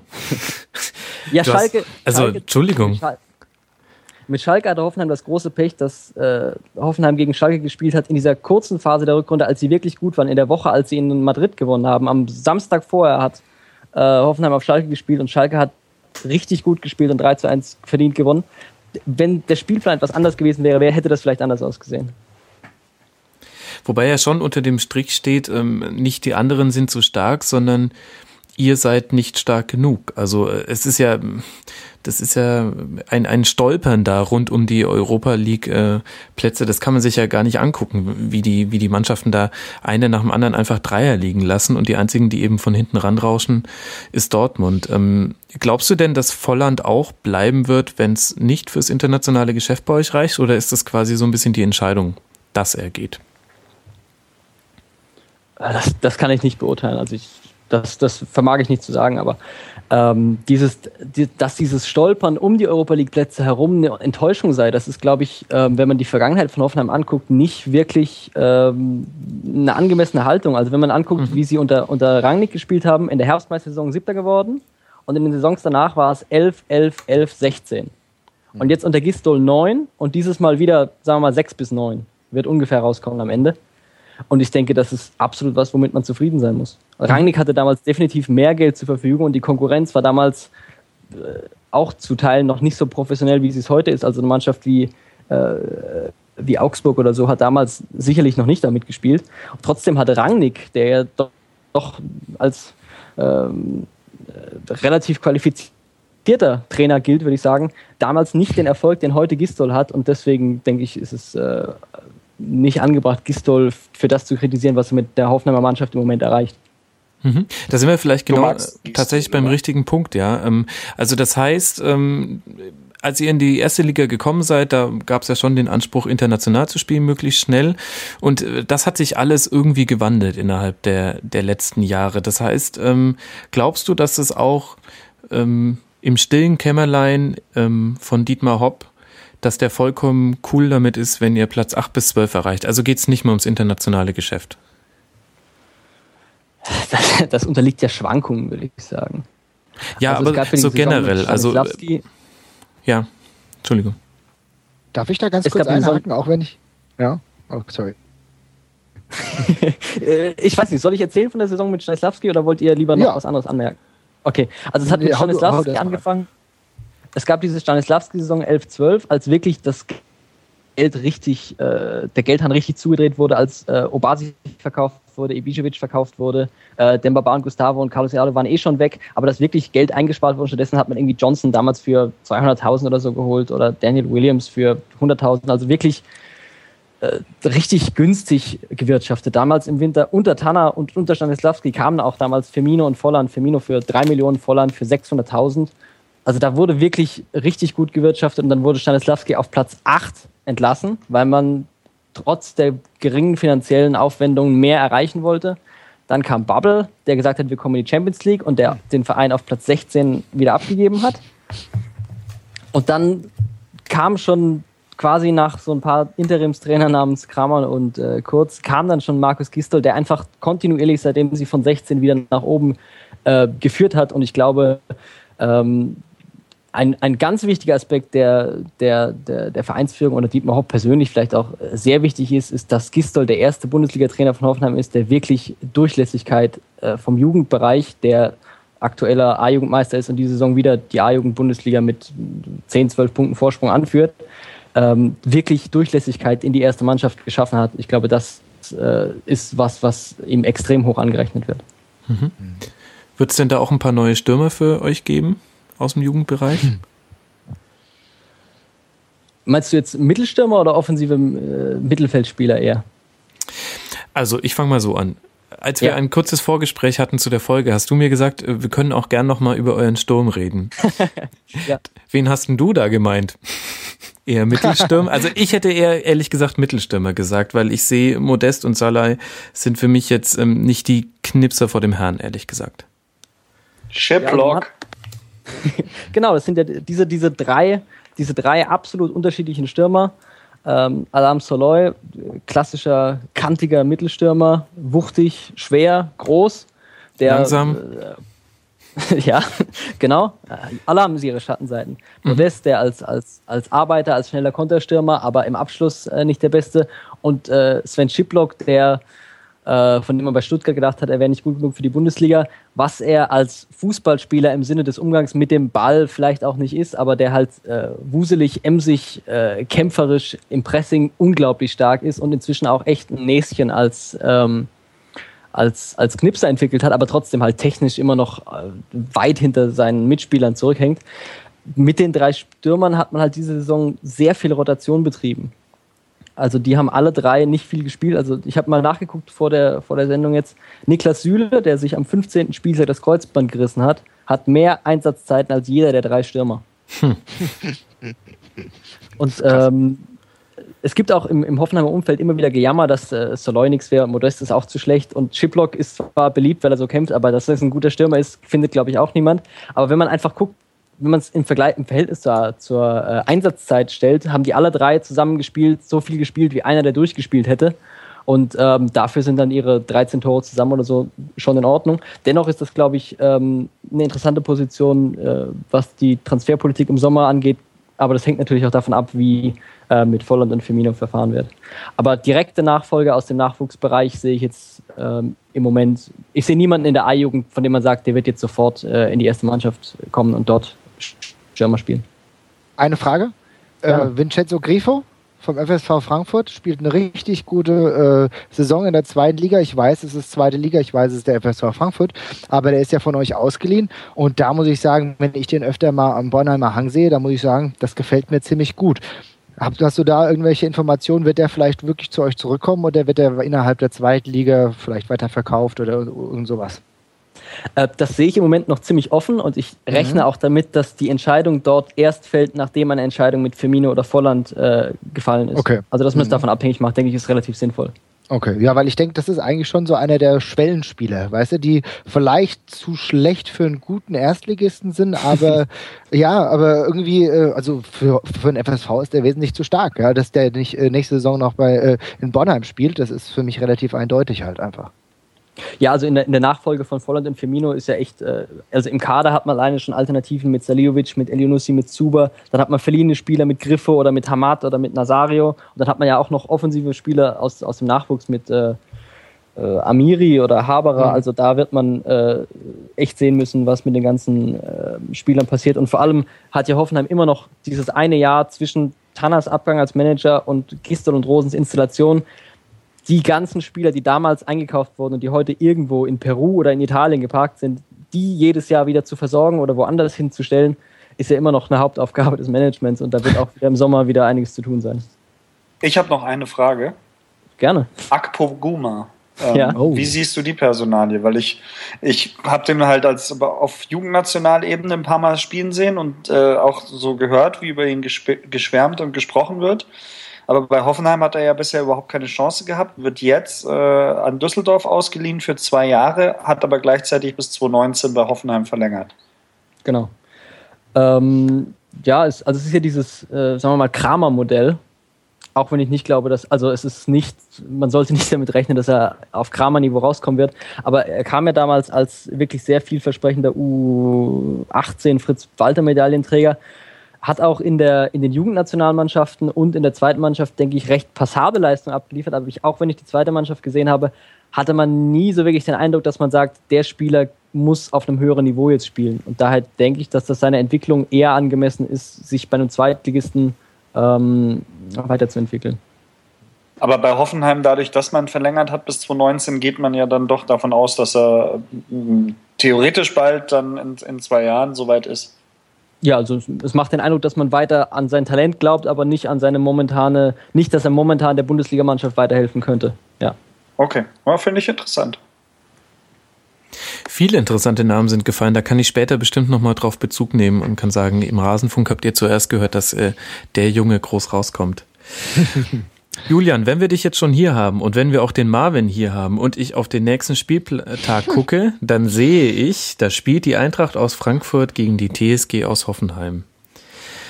Ähm, Julian, fang du mal an. Was wird denn den Marvin erwarten? Ein Offensivfeuerwerk. Ähm, ich weiß nicht, ich glaube, ich, äh, die TSG kann sich, also der, der optimistische Blick auf das Spiel ist, die TSG verlässt sich auf ihre eigenen Stärken und auf die Formschwäche der Eintracht und dann läuft das. Das ist so ungefähr die grobe Marschrichtung, die ich mir so vorstelle. Marvin? Würde ich, würde ich genauso unterschreiben. Ja. Nein, also ganz ehrlich, ähm, ich habe letzte, ja, wann war das gestern, habe ich mir dann nochmal die Zusammenfassung angeguckt, da wurde die Eintracht ja äh, bei dem Spiel gegen Bremen als Europacup, äh, potenziell Europacup-Teilnehmer noch gehandelt. Das da musste ich ja laut loslachen. Das ist ja jetzt dann wen- wenigstens nach dem Spieltag gestern nicht mehr der Fall, hoffe ich mal. Also da ist ja Hoffenheim der einzige Verein, der da noch wirklich äh, von den beiden Mannschaften nach oben dringen kann.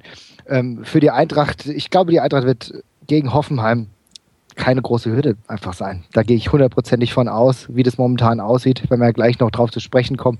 Aber die Hoffenheimer werden, glaube ich, in Frankfurt ein einfaches Spiel haben. Das Einzige, was dagegen sprechen könnte, ist immer noch äh, die Ressentiments der Fans, die vielleicht dem Ganzen noch ein bisschen Brisanz verleihen, dass das Spiel kein random Bundesligaspiel wird. Äh, da würde ich gerade gerne noch nachschieben äh, zu dem Spiel in Frankfurt, dass es auch Teil der Hoffenheimer Beständigkeit in dieser Saison ist, dass sie ähm, gegen Platz 12 bis 18 kein einziges Spiel verloren haben. Also sie spielen wirklich, sie holen wirklich beständig, wenn sie die bessere Mannschaft sind, auch die Punkte raus. Auf der anderen Seite haben sie gegen 1 und 4 fast alles verloren. Gegen die Mannschaften, die auf Augenhöhe sind, normalerweise Heimspiel gewonnen, Auswärtsspiel verloren. Aber wirklich gegen äh, Frankfurt, Hertha, Hamburg, Paderborn, Freiburg, Hannover, Stuttgart ähm, kein einziges Spiel verloren und ich hoffe doch, dass das so bleibt. Ich merke schon, er macht mir hier keine Hoffnung. Definitiv. Ja, vor allem, äh, damit ist ja dann eigentlich auch äh, klar, wo es hingeht, Julian, weil ihr spielt jetzt eben noch beide Eintracht, äh, dann zu, dann auswärts bei Leverkusen, okay, das geht dann wieder verloren, das sind die ersten vier, ist aber auch okay. Und dann zu Hause Ja. gegen die Hertha, das heißt, es sind doch sechs Punkte und damit seid ihr im internationalen Geschäft. Sechs Punkte könnten, sollten, dürften reichen, ja. Das ist meine Ansage, die ich jetzt einfach in deinen Mund gelegt habe, aber ja, schön. Julian, möchtest du uns zum Schluss noch irgendetwas äh, mit auf den Weg geben, was wir ähm, zu Hoffenheim wissen sollten? Warte mal, ich habe hier so Zettel, auf die ich Sachen geschrieben habe. Ob ich hier irgendwas, irgendein super Fakt, der unbedingt in diese Sendung noch kommen muss. Genauso wie letztes Mal, als ich gesagt habe, dass Grueso der geilste ist. Ja, das war, das war auch hat. Weltklasse, ne? Wie, Verrück, verrücktes Konzept auch, sich Sachen auf Zettel zu schreiben. du könntest bei der DFL den Spielplan machen, Julian.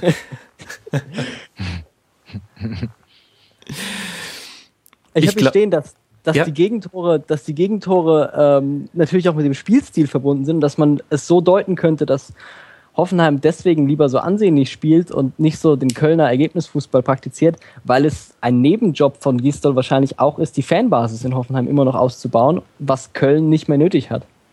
Mhm. Mal als These. Das ist ja. Ein interessanter Punkt und vor allem ist es eine super Überleitung, weil das soll nämlich unser nächstes Spiel sein. Aber vorher muss ich sagen, Julian, äh, ganz vielen lieben Dank, dass du die Zeit für uns genommen hast und äh, uns ein bisschen Einblick gegeben hast ins Hoffenheimer Spiel. Und ähm, ich bin Gerne. mal gespannt, ob ihr im internationalen Geschäft landet. Würde mich freuen, wenn wir dich mal wieder hören. Bis bald. Gerne. Ciao. Ich fand es auch mega interessant. Ja, auf jeden Fall. Danke dir. Tschüss. Ciao. So, und ihr habt schon gehört, zu welchem Spiel ich jetzt noch kommen wollte, nämlich dem Kracher des Spieltags, dem, dem eigentlichen Kracher. Augsburg gegen Köln 0 zu 0. Ich habe jetzt nicht nachgeguckt, aber eigentlich müsste Köln jetzt, glaube ich, den, den 0 zu 0 Rekord geholt haben in der Bundesliga-Geschichte. Ich glaube, es ist das zehnte 0 zu 0 diese Saison. Irgendwie so in die Richtung. Das ähm, neunte, glaube ich. Das neunte, schlimm genug. Ähm, ich, ich, meine These zu diesem Spiel ist, es war jetzt nicht ganz so schlimm, wie es sich anhört. Es war aber auch relativ äh, irrelevant. Ich glaube, das Wichtigste am Spiel war, dass vorher bekannt gegeben wurde, dass äh, Augsburg mit Altintop und Verhag verlängert hat. Dass das mal als positive Nachricht irgendwann mal durchkommt, nachdem ich den Altintop bei der Eintracht gesehen habe und eigentlich gedacht habe, dass er in der Bundesliga nie wieder Fuß fassen wird, auch eine Nachricht. Ja, vielleicht hatte er immer nur den falschen Trainer, weil ich finde, dass er bei Augsburg wirklich, ähm, also durchaus auch erstaunlich, aber er spielt eine sehr starke Saison. Das muss man sagen, auf jeden Fall. Also ja. ja. Wollte nichts mehr sagen. war das schon alles, dass er eine sehr starke Saison spielt? Ich dachte, ich wäre dir ins Wort gefallen. Mach du mal. Okay. ähm, ich, bei Augsburg spielen sehr viele Spieler über ihren Verhältnissen aber das, diesen Eindruck hat man halt irgendwie auch schon seit zwei, drei Jahren. Und äh, vielleicht sind das dann auch gar nicht mehr über den Verhältnissen, sondern die Mannschaft an und für sich macht jeden Spieler einzeln gefühlt ein bisschen stärker. Und da ist eben sehr viel Weinziel drin und da ist äh, sehr viel wirklich solide Arbeit und ein solider Spielplan. Also Plan vom Spiel, jetzt nicht äh, schlechter Filterkaffee. und ähm, man darf auch nicht unterschlagen, dass Alex Manninger auch verlängert hat, ja, als Dritter, als der älteste Bundesligaspieler, der dieses Jahr zum Einsatz kam. Nein, also bei Augsburg ähm, habe ich mich nach der zweiten oder im zweiten Jahr war ich mir relativ sicher, dass sie absteigen würden, als sie dann auch am, 18, äh, am 17. Spieltag irgendwie mit neun Punkten auf dem letzten Platz standen oder vorletzten mit Fürth zusammen damals. Und mittlerweile sage ich, äh, die sind so zu einer festen Größe der, der Bundesliga geworden, also zu einem festen Bestandteil einfach und auch berechtigterweise in der oberen Tabellenhälfte, weil äh, die echt solide spielen und weil niemand gerne gegen die spielt. Aber man hat jetzt halt schon gesehen, dass sie in der Rückrunde auch ein bisschen davon gezehrt haben, dass sie in der Hinrunde halt ein paar Punkte zu viel auf dem Konto hatten. Äh, will sagen, ähm, dass da dann nicht mehr so ganz der Drive drin war, wie wenn man gegen den Abstieg spielt. Und daher kommt halt eben jetzt auch die, die Leistung von eben zwei Siegen aus, aus zwölf Spielen. Aber es ist alles immer noch, äh, also mehr, als man sich irgendwie erwartet hätte. Also wenn bei Augsburg vor der Saison jemanden gesagt hat, denen jemand gesagt hätte, ihr seid am 31. Spieltag äh, auf Platz 6, dann, dann hätten die da, äh, keine Ahnung, einen Vogel gezeigt oder so. Mhm. Und äh, es ist immer noch drin, dass sie, dass sie äh, in die Europa League kommen, wobei ich jetzt denke, dass sie am Ende jetzt mit Bayern, Hannover, Gladbach, äh, Restprogramm, dass sie äh, lange genug auf Platz 6 standen und am Ende dann eher so auf 8 ankommen werden. Mhm. Aber das ist auch nicht schlimm. Also die, die, die müssen jetzt auch nicht unbedingt Europa League spielen. Allerdings, und es kam zu der kuriosen Situation an diesem Spieltag, dass Augsburg mit dem 0-0 den Punkt geholt hat, den es gebraucht hat, um äh, Schalke zu überholen, die zu dem Zeitpunkt gerade zurücklagen. Ich hatte die große Freude, mal wieder so früher, wie früher in Kindertagen, ähm, auf Bayern 1 im Radio den Spieltag zu verfolgen. Und ähm, ihr, ihr könnt gar nicht erahnen, wie die das gefeiert haben, als Stuttgart das 2-1 auf Schalke ge geschossen hat. Und sie haben direkt zum, zum Reporter in Augsburg abgegeben und der hat auch gesagt, das ist ja Wahnsinn, fünfter Platz und das Stadion eskaliert hier gerade. Und ähm, ach, es ist irgendwie auch wirklich eine schöne Geschichte, die Augsburg da schreibt, das muss man so ja, sagen. Ich glaube, Augsburg generell, also wir hatten es ja jetzt eben schon mit Altintop, ich finde, da sind auch eine Reihe von Spielern, äh, die sonst irgendwie relativ unglücklich bei anderen Clubs waren, sich nicht dementsprechend aus verschiedensten Gründen durchsetzen konnten und jetzt einfach irgendwie wieder zeigen, dass es für die Bundesliga vielleicht doch reicht. Ich hätte eigentlich auch nicht erwartet, dass jemand wie Raul Bobadilla nochmal dauerhaft in der Bundesliga Fuß fasst, aber der ist jetzt auch ein ums andere Mal äh, da vorne und hat ja auch schon ein paar Tore geschossen. Ich weiß jetzt, ich glaube, neun Tore hat er, glaube ich, schon geschossen, ja, wenn ich das richtig in Erinnerung habe. Mhm. Und äh, das ist ja gar nicht so verkehrt, ja. Und das muss man halt auch mal sagen, dass da wirklich viele Spieler waren, Schade, dass jetzt Kajubi verletzt ist. Da hätte ich mir vielleicht auch nochmal, weil er in der zweiten Liga bei Ingolstadt äh, relativ gut gespielt hat, hätte ich mir ein bisschen mehr erhofft. Aber das ist auch durchaus eine Leistung, weil das schafft auch nicht jeder Verein. Und für mich die Personalie, da bin ich auch sehr gespannt, wie es mit Barber weitergeht. Ob der über die Saison hinaus in Augsburg bleibt oder ob er dann den Verein verlässt, weil sicher ist es ja noch nicht, aber ein Linksverteidiger von der Qualität, den hat, die hat man halt nicht so häufig. Das Problem bei Augsburg ist halt auf Dauer, ähm, die haben 18 Spieler, die spielen alle auf gleichem Niveau. Mhm. Und wenn sich dieses komplette Niveau der Mannschaft aber halt durch Formschwankungen oder durch Formschwäche oder das, weil es halt einfach mal nicht so läuft, sich absenkt, dann gibt es vielleicht keinen, der, der da den Kahn irgendwie so aus dem Dreck ziehen kann oder an dem man sich so ein bisschen aufrichten kann. Also diese Gefahr sehe ich vielleicht für nächste Saison, dass das dieses Jahr jetzt zu gut lief und die Endplatzierung zu gut ist oder besser ist, als eigentlich tatsächlich die gezeigte Leistung in der Rückrunde war. Ähm, gab schon mehrere Beispiele an Mannschaften, die dann wirklich, die dann in der nächsten Saison Probleme bekommen haben. Aber es muss nicht so sein. Also kann sein, muss nicht. Und ähm, dann haben wir den Gegner. Der FC ist auf Platz 11 äh, einen Platz nach vorne gekommen, hat jetzt 36 Punkte. Der Theorie nach sind es nur sechs Punkte Vorsprung auf den 16. und den 17. Tabellenplatz. Allerdings spielen Platz 16 und 17 noch gegeneinander. Und die nächsten Gegner sind noch zu Hause Schalke, auswärts Mainz und dann zu Hause gegen Wolfsburg. Muss sich der FC-Fan noch Sorgen machen, Marvin? Nein, denke ich nicht. Denn für mich spielt Köln eine ordentliche Saison jetzt nach dem Aufstieg. Und was ich halt sagen muss, und das gefällt mir halt äh, beim FC, da sind wir es in den letzten Jahren immer gewohnt gewesen, dass es da viel Trara gab, dass da viel Nebengeräusche ähm, präsent waren, die vielleicht das, äh, den Fokus weg vom Sportlichen genommen haben. Das ist jetzt definitiv nicht der Fall. Peter Stöger arbeitet seriös zusammen mit Schmatke und da gibt es keine großartigen Geräusche. Natürlich wohne ich jetzt nicht in Köln, vielleicht gibt es also doch ein bisschen was, aber nichts, was dementsprechend nach außen dringt. Und das zeichnet diese Mannschaft aus. Das ist genau das, was der, EF, äh, der FC braucht, um sich in der Liga ohne Probleme zu halten. Ich gebe zu, dass ich die Frage mit, mit einem Hintergedanken an dich gerichtet habe, ob sie nicht ja. mehr Sorgen machen müssen. Denn der FC hat genauso viele Punkte wie deine Eintracht. Ebenfalls 36 und damit kommen wir zum nächsten Spiel. Das war ein 1 zu 0 bei Werder beziehungsweise 0 zu 1 aus deiner Sicht. Müsst ihr euch denn noch Gedanken machen? Das ist nämlich das Paradoxe. Ich sag auf jeden Fall. Wir haben zwar genauso viele Punkte, aber bei uns sieht es momentan von der von der Körpersprache ganz anders aus als bei den Kölnern. Die Ergebnisse waren zuletzt ganz gruselig. Ja, natürlich hat es das Unentschieden gegen ähm, da, äh, ja, Darmstadt, sage ich schon, ich bin schon wieder in der zweiten Liga. So weit sind wir noch nicht. Ja, aber gegen Gladbach gegeben, was äh, auch gar nicht so verkehrt war vor zwei Wochen. Aber Fakt ist, wir haben, glaube ich, seit anderthalb Monaten nicht mehr gewonnen. Ich glaube, am 14.03. haben wir das letzte Mal gewonnen. Und äh, langsam, aber sicher habe ich Angst ganz große Angst. Denn die Körpersprache, das, was ich von den Spielern sehe, das reicht einfach nicht aus. Die ganze die Hinrunde war ordentlich, da haben wir einige Punkte geholt, obwohl wir selbst da schon einige Punkte ähm, vergeben haben. Ich erinnere an äh, Leverkusen, Ende der Hinrunde, 17. Äh, Spieltag dementsprechend, haben wir bis zur 87. Minute 1-0 geführt, haben mhm. durch einen Fehler von Medojevic noch 1-1 bekommen. Das war so sinnbildlich, dass wir selbst da schon Punkte haben liegen lassen. Aber was wir zu Beginn der Rückrunde und auch jetzt im weiteren Verlauf haben liegen lassen, geht dummerweise auf gar keine Kuhhaut mehr. Und das führt uns jetzt dazu, dass ich dieses Gefühl habe, dass wir am Ende vielleicht noch ganz unten reinrutschen können. Von den letzten sechs Spielen ist, äh, wenn man nur die Tabelle der letzten sechs Spieltage nimmt, Frankfurt stockletzter. So. Zwei Punkte geholt und das ist einer weniger als Hannover sogar. Ja, so. Und was sagt mir das? Sieht scheiße aus. Und genauso ist es nämlich auch. Das ist alles, das würde ich alles noch irgendwo abhaken können, wenn da Dinge dabei so, ja, wir haben aufopferungsvoll gekämpft, aber es hat nicht sollen sein.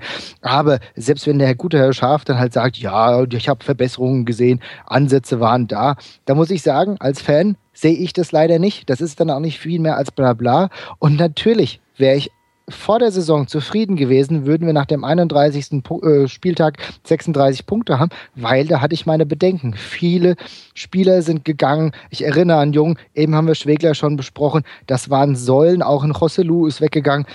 Da habe ich ein bisschen Angst gehabt. Aber wie der, die Hinserie verlaufen ist, hätte ich nicht gedacht, dass wir uns nochmal in eine solche Bedrängnis, die ist nicht akut, aber wir be bewegen uns eine Bedrängnis, die ist sehr nachteilig, denn der Verlauf ist negativ und es gibt keine weitere Entwicklung. Wir haben offensiv hatten wir, haben wir jetzt natürlich das massive Problem, dass Meier nicht mehr da ist. Es ist sowieso ganz grausam, dass wir uns nur auf Meier versteift haben. Ich erinnere an die letzte Abstiegssaison. Theophanis Gekas, das war in der Hinrunde der Mann, der uns, ja, hier, ich muss Gekas wieder rausholen. Wie schlimm ist das? Ja, genau. ja, Theophanis Gekas hat äh, uns in der Hinserie, was weiß ich, 2010, 2011 hat er, glaube ich, was weiß ich, wie viele Tore geschossen, auf jeden Fall ganz viele, in der Rückrunde nur noch eins und wir sind abgestiegen. So schlimm ist es jetzt mit Meier nicht, aber du siehst, offensiv geht bei der Eintracht, wie gesagt, die letzten Spiele überhaupt nichts mehr. Und das ist dramatisch für einen Bundesligisten. Und das Schaf es auch nicht hinbekommt, dementsprechend da was umzuwuppen, finde ich problematisch.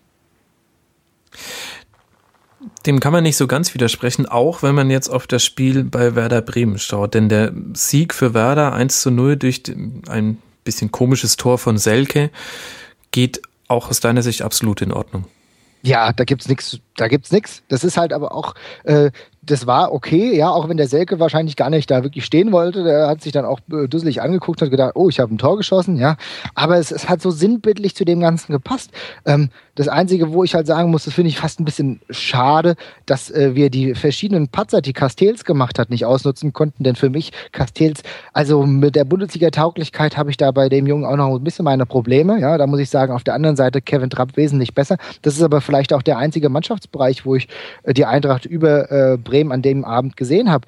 Denn ähm, da war offensiv überhaupt nichts von der Eintracht zu sehen. Du natürlich, und man darf auch nicht nur Meier sagen, denn bei uns fehlt der, der Eigner. Der Eigner ist ein ganz wichtiger Spieler der Frankfurter Eintracht. Mhm. Das ist der, äh, der über die Außen kommt, der auch, äh, wenn Meier nicht da ist, für viel Wirbel sorgt diese Position fehlt uns vielleicht genauso wie, äh, wie Meier, der natürlich immer zur richtigen Zeit am richtigen Ort steht. Jetzt hast du zwei, die ausfallen. Dann noch der Kittel, der äh, in den paar Minuten, in denen er gespielt hat, ordentlich äh, für, sag ich mal, Gefahr gesorgt hat. Das ist halt für mich das Schlimmere, wahrscheinlich noch das Schlimmere als die Niederlage in Bremen, denn das Kittel, ich glaube, jetzt zum dritten Mal mit einem Kreuzbandriss verletzt raus mhm. muss. Das ist ein ganz schöner Downer und es tut mir auch leid für ihn. Der Junge ist 21 Jahre, zum dritten Mal ein Kreuzbandriss. Wer weiß, ob er davon nochmal zurückkommt. Mhm. Das erinnert das mich so ein bisschen an Christoph Preuß, der hatte doch auch so ein, letztlich eine Krankheitsgeschichte, die zum Karriereende geführt hat. Korrigiere mich. Auf jeden Fall ist es so. Also ja. ich weiß noch, äh, du kannst dich ja wahrscheinlich in freudiger Erinnerung äh, darin zurück. Fallrückzieher. Genau, genau. Das war so das Größte, was er dann mal gemacht hat. Wir haben ihn auch irgendwann mal im Eintracht-Podcast interviewt. Äh, da haben wir sogar mal ein kleines Video gemacht. Ja, da hat er auch davon gesprochen. Jetzt ist er ja mittlerweile auch bei der Eintracht installiert in einer, sag ich mal, Teammanager-Position, also also irgendwas macht er da auf jeden Fall, ja. Hat dann auch seine Ausbildung bei der Eintracht gemacht, das finde ich auch ganz nett wenn es ganz schlecht läuft, sieht es bei Sonny Kittel ähnlich aus. Ne? Aber das sind halt so Dinge. Und dann hast du aber auch jemanden wie Seferovic, der in der Hinrunde richtig gut mhm. gespielt hat. Der hat sein, der hat äh, der Mannschaft äh, geholfen. Der hatte auch, äh, der war auch als Charakter da. Denn Seferovic galt ja, bevor er zur Eintracht gekommen ist, als überaus schwieriger Charakter. Jetzt ist er dummerweise nicht schwierig, aber auch einfach nicht zu sehen auf dem Platz. Da passiert nichts. Er hat schon seit, äh, seit Wochen keine entscheidenden Tore mehr gemacht. Das letzte Tor, was er gemacht hat, war gegen Stuttgart. Aber da haben wir ja ganz grandios 1 zu 3 verloren. Also das hat jetzt auch nicht ganz so viel gebracht. Ähm, und ansonsten funktioniert weder offensiv noch defensiv bei der Eintracht sonderlich viel. Deswegen sind sie für mich momentan, wenn es eine Mannschaft gibt, gegen die du gewinnen kannst in der Bundesliga, denn die Eintracht ist gegenwärtig nicht nur der langweiligste Verein der Bundesliga, sondern gleichzeitig auch das leichteste Opferlamm. Ja, und ich bin Eintracht-Fan, auch wenn man es nicht weiß. Man hört es so leicht am erhöhten Puls, den du hast, wenn du das die ganze Zeit erzählt, erzählst. Ähm, mein Eindruck von Thomas Schaf ist da ja, ähm, wir haben, glaube ich, in der letzten äh, Sendung, wo du mit dabei warst, auch schon ganz ähnlich über ihn gesprochen. Mhm dass man irgendwie jetzt nicht das Gefühl hat, dass es so der, der mitreißende Konzepttrainer ist, der er zwar auch nie war, aber welche Impulse siehst du denn, dass er der Mannschaft gibt? Denn ich, ich, ich sehe da, ich sehe ehrlich gesagt auch nicht mal Scharfußball. Also ich sehe in eurer Abwehr, da sehe ich Scharfußball, weil ihr spielt defensiv schlecht. Sorry, ist halt so bei Scharfmannschaften. Auf jeden Fall. Ja. Aber, aber vorne, da wo man sehen möchte, äh, fehlt er mir auch. Ähm, woran liegt das? Kann man das am Trainer festmachen oder ist das halt vielleicht auch viel zu einfach? Also ich denke schon, dass man es am Trainer festmachen kann. Ich würde auch sogar sagen, dass wir in der Hinrunde scharf Fußball per Excellence gespielt haben. Da waren nämlich äh, viele Ergebnisse. Da haben, haben, wir auch sehr, sehr viele Tore geschossen, haben auch sehr viele Tore gefangen. Aber da, wie gesagt, da waren auch ein 5-2 gegen Werder Bremen äh, dabei. Das 4-5, erinnert euch an dieses grausige, mhm, grausige 4-5 gegen Stuttgart. Also da waren wirklich viele scharftypische Spiele dabei. In der Rückrunde ist es eher so, da kassieren wir viel, schießen aber kaum Tore. Also, oder kaum, aber zumindest nicht mehr so viel. Ähm, und das, das ist genau der Punkt. Eine Handschrift von Thomas Schaf ist gegenwärtig bei der Eintracht leider nicht zu erkennen. Das sieht so aus wie bei jedem, jedem anderen random Trainer. Und ich sag dir mal eins, da könntest du auch, äh, da hättest du auch, was weiß ich, Skippe will ich jetzt nicht sagen, aber äh, ja, also das wäre jetzt zu schlimm, ja, auch wenn der jetzt schon wieder äh, der geht Zeit ganz wieder gut von ab. Bruchhagen Gerücht, Gerücht, ja, ja, genau. Äh, Bruchhagen hat ihn ja wieder in den Mund genommen letztens, ja, also da war ja auch wieder was ganz komisches. Aber du siehst keine Handschrift. Das Einzige, was ich bei Scharf sehe, ist, dass gewisse Spieler aus unglaublichen Gründen, aus Gründen, die ich nicht verstehen kann, einfach nicht herangezogen werden, obwohl sie fit sind und obwohl die anderen Mannschaftsteile auch sehr, sehr schlecht besetzt sind und äh, schlecht spielen. Für mich Johannes Flum zum Beispiel. Ihr erinnert euch dunkel, mhm. der Spieler, er war mal beim SC Freiburg, hat dort ordentlich gespielt, ist zur Eintracht gekommen und der Junge ist jetzt mittlerweile wirklich fit.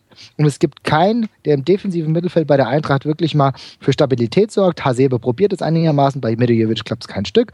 Und trotzdem bekommt er keine Chance. Und da gibt es andere auch. Und, das ist das Einzige, was ich sehe, dass er eine gewisse Antipathie bezüglich irgendwelchen Spielern hat. Aber dass sich irgendwas entwickelt, sehe ich leider nicht. Und für mich wäre es zum Beispiel so, die Eintracht hat jetzt schon seit, ja gut, 36 Punkte haben wir jetzt schon eine Weile. Und da hätte ich doch gesagt, weißt du was, probieren wir mal äh, ein paar Situationen. Wir haben ja einige Jugendspieler, einige junge Spiele, die könnten wir doch mal für den für Verlauf der Saison, fürs Ende der Saison mal hineinstellen, um zu schauen, ob die es in der Bundesliga irgendwie packen. Es gab den Joel Gereski, der hat sich jetzt verletzt, der Kinsom jetzt auch wieder verletzt, aber es gibt ein paar.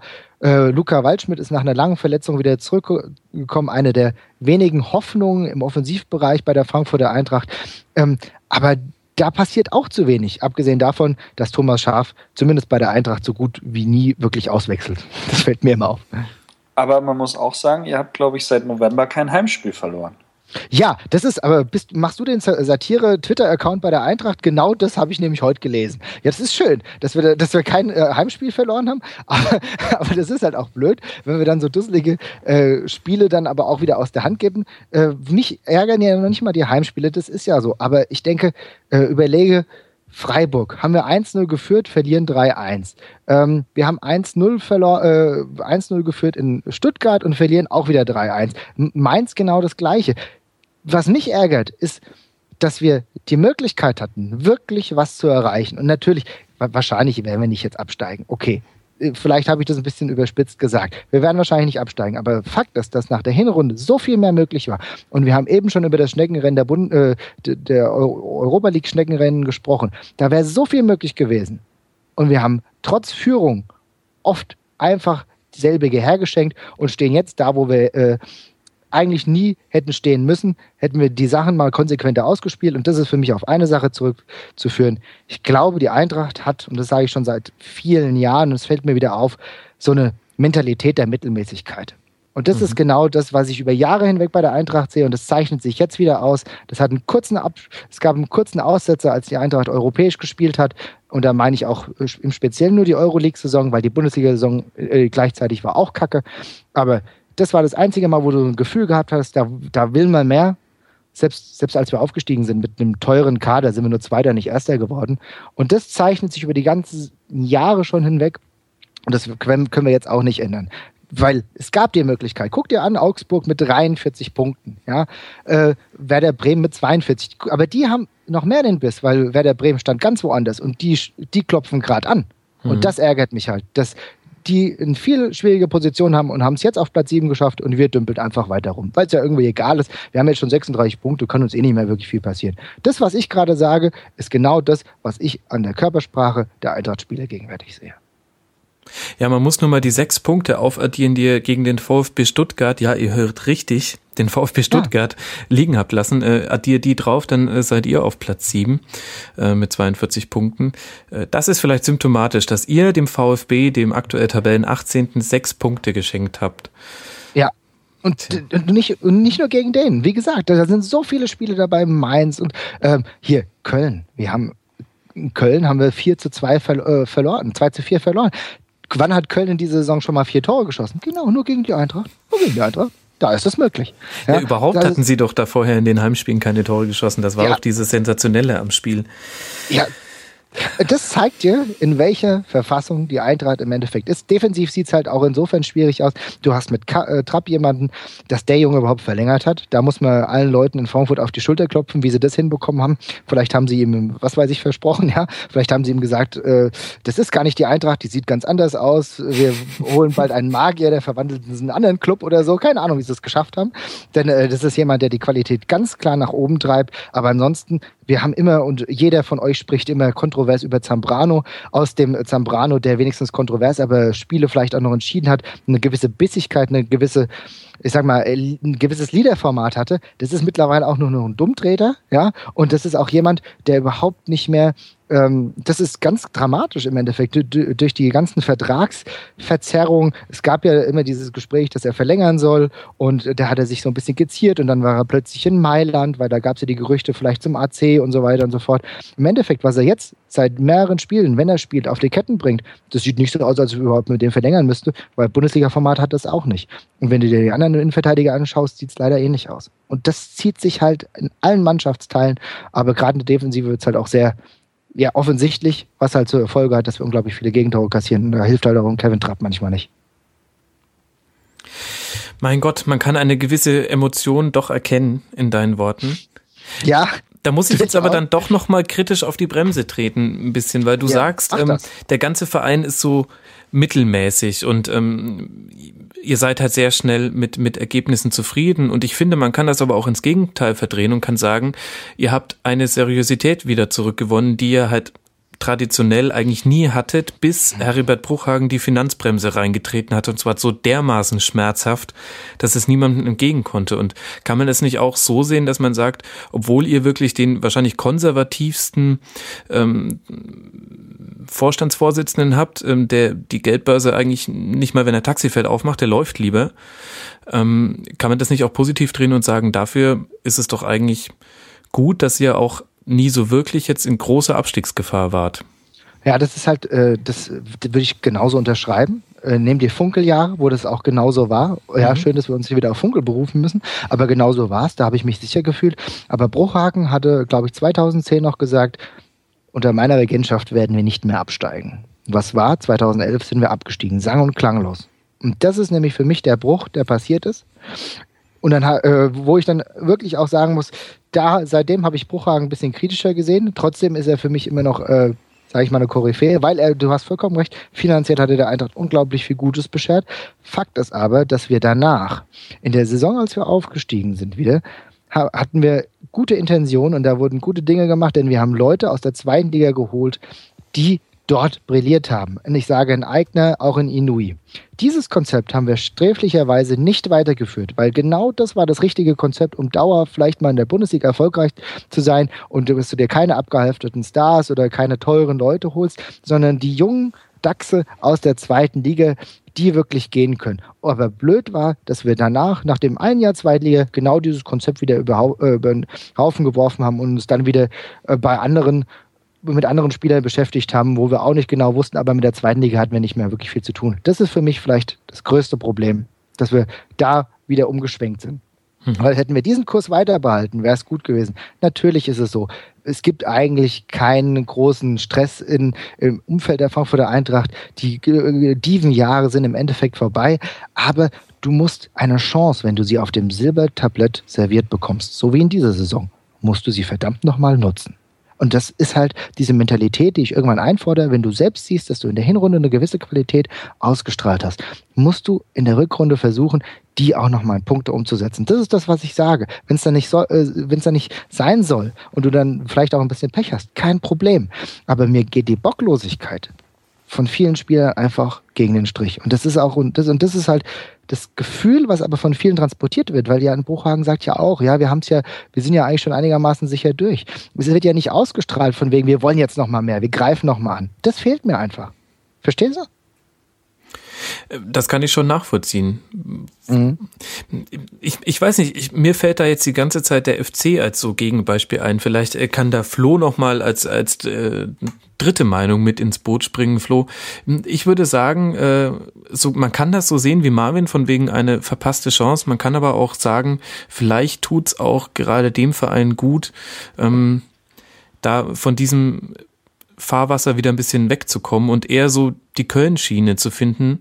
Ähm, ich meine nicht den Fußball, den Köln spielt, das ist jetzt nicht so hammerschön, aber vom Ergebnis her, die, die hatten in dieser Saison nichts mit dem Abstieg zu tun. Ich meine, klar, die kommen ja. auch aus der zweiten Liga, ist ein bisschen, bisschen anders ist es.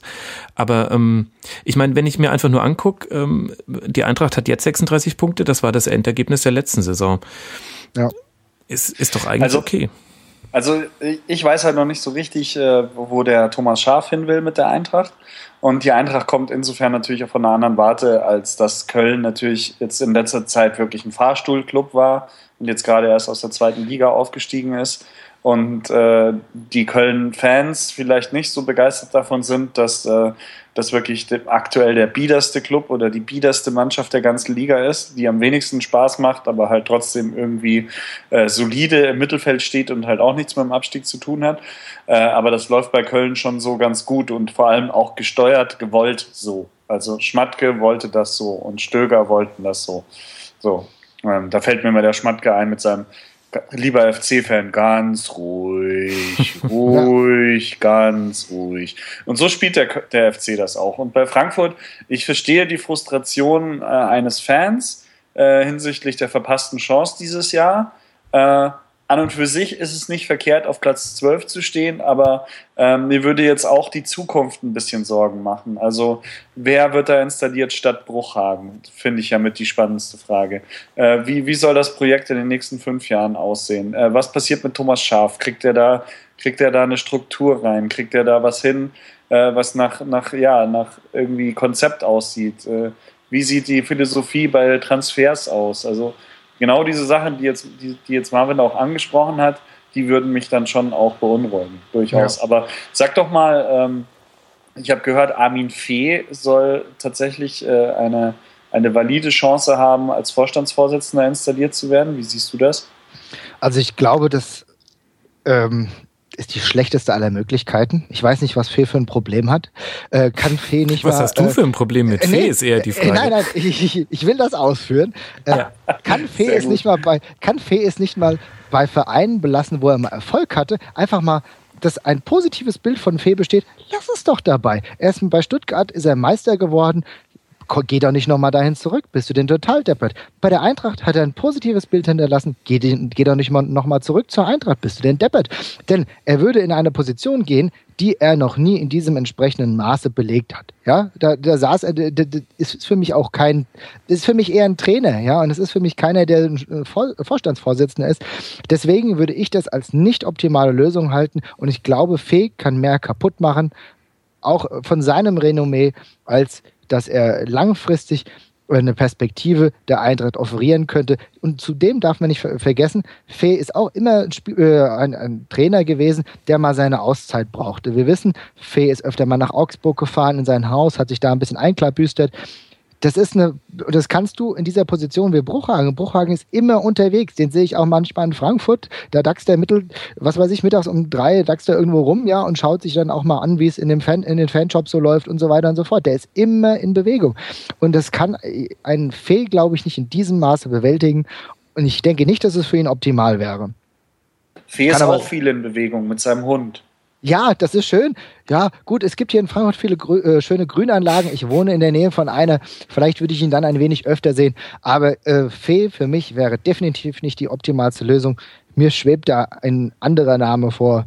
auch wenn ich das, äh, ich habe das in der FAZ gelesen, ja, aber Metzelder wird gerüchtet, ja. Mhm. Und das finde ich ist eine durchaus interessante Variante. Ja, habt ihr auf jeden Fall schon mal Jung von Matt im Boot, was auch immer ja. das mit eurem Club macht. Das weiß ich natürlich auch nicht. Metzelder finde ich aber grundsätzlich interessant. Ich habe auch das Gefühl, äh, beziehungsweise ich habe auch letztens was gelesen, dass er das jetzt nicht zwingend äh, bestritten hat. Äh, aber er hat ja auch dieses Ziel, mittelfristig wieder in der Bundesliga Fuß zu fassen. Für mich ist halt Metzelder auch ein relativ smarter Mensch, ähm, der vielleicht auch über genügend Kontakte verfügt, die der Eintracht auch nützlich sein könnten. Das wäre für mich eine wesentlich bessere Option, auch wenn sie gewagt ist. Aber das würde dem Verein auch ein gewisses anderes Bild bescheren. Ja?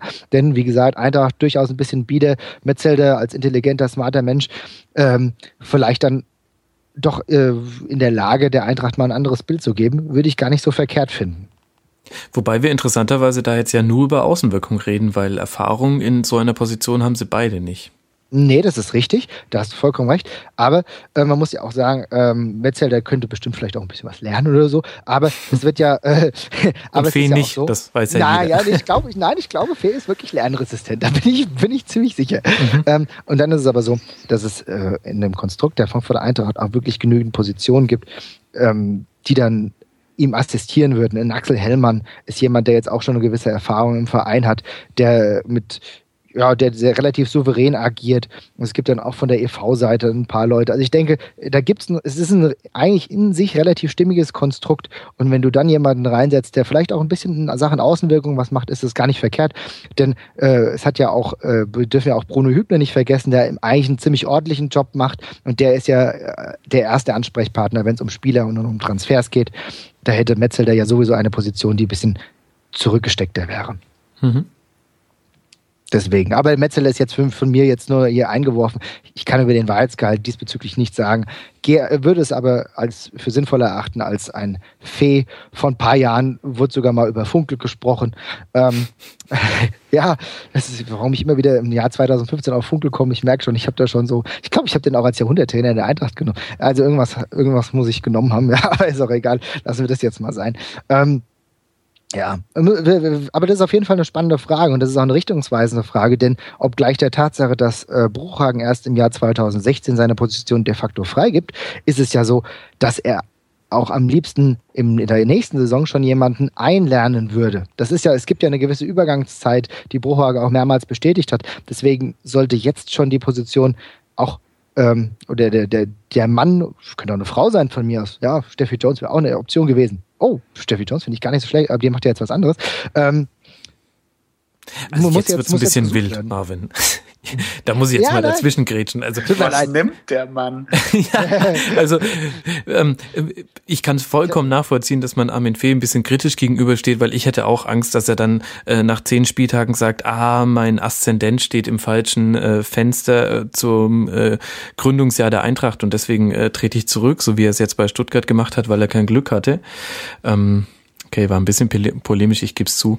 Aber ähm, also bevor wir jetzt noch über Steffi Jones. Nein, das war jetzt nur, das war ich, ich habe so viele Browserfenster hier offen. Nein, Spaß. Nein, na gut, sie wird ja Nationaltrainerin, wenn ich das richtig gesehen habe. Ja. Aber äh, gut, das ist jetzt de facto wirklich ein anderes Thema. Wie gesagt, für mich, Fee, ähm, würde ich persönlich zumindest ausschließen. Metzelder finde ich eine interessante Überlegung. Mal schauen, wer da noch kommt. Ähm, es wurde auch über Andreas Rettich gesprochen. Ich weiß gar nicht, warum die Personalie eigentlich so komplett ähm, abgehakt wird, weil für mich wäre das auch ein, ein, Mann, der durchaus ein Format hätte, bei der Eintracht Fuß zu fassen. Weiß nicht, warum das überhaupt nicht großartig thematisiert wird, finde ich ein bisschen schade. Und jetzt gehe ich noch auf den anderen Punkt, den Flo angesprochen hat. Denn für mich ist Scharf auch kein Trainer, der über mehrere Jahre hinaus bei der Eintracht sein wird lege ich mich auch fest. Müsste man eigentlich ja gleich zwei neue holen. Aber bevor wir da jetzt äh, weitere, äh, weiteres Name-Dropping machen, wobei du mit Skippe schon ganz gut vorgelegt hast, das Nein, ist nicht zu toppen. Christoph Daum.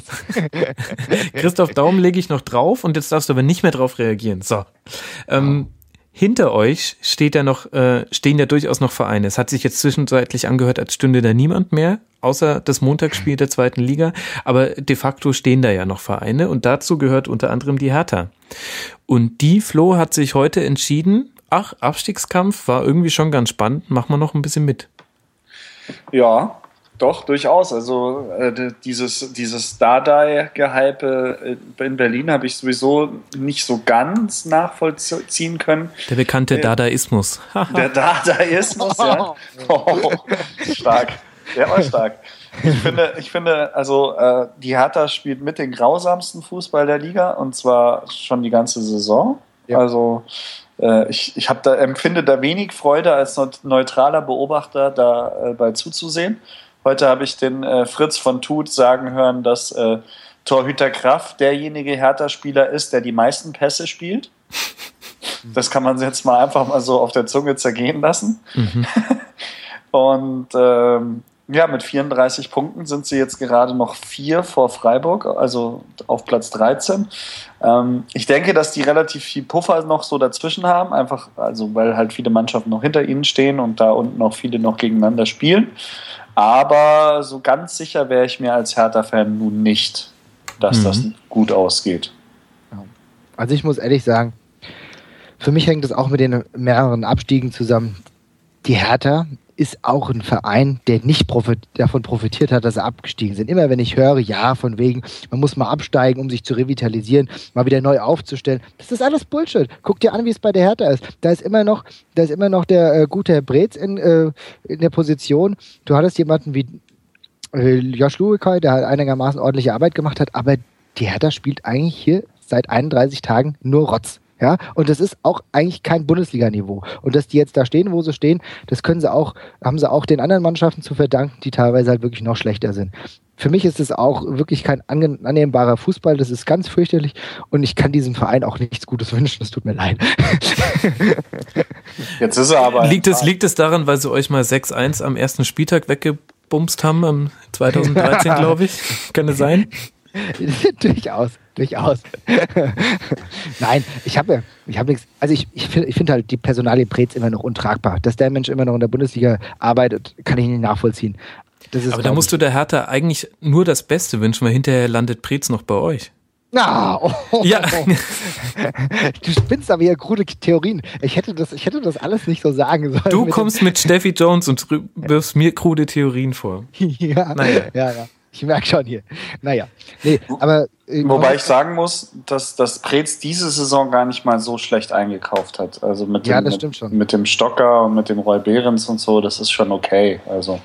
Ja, und ja. auch und auch Kalu. Also man ja. muss auch mal sagen, äh, Kalu war über weite Strecken, gerade am Anfang, äh, ich glaube zu Beginn der Saison war das, hat er, der hat der eine und ums andere Mal den Bobbes gerettet, sonst würde es ganz anders aussehen.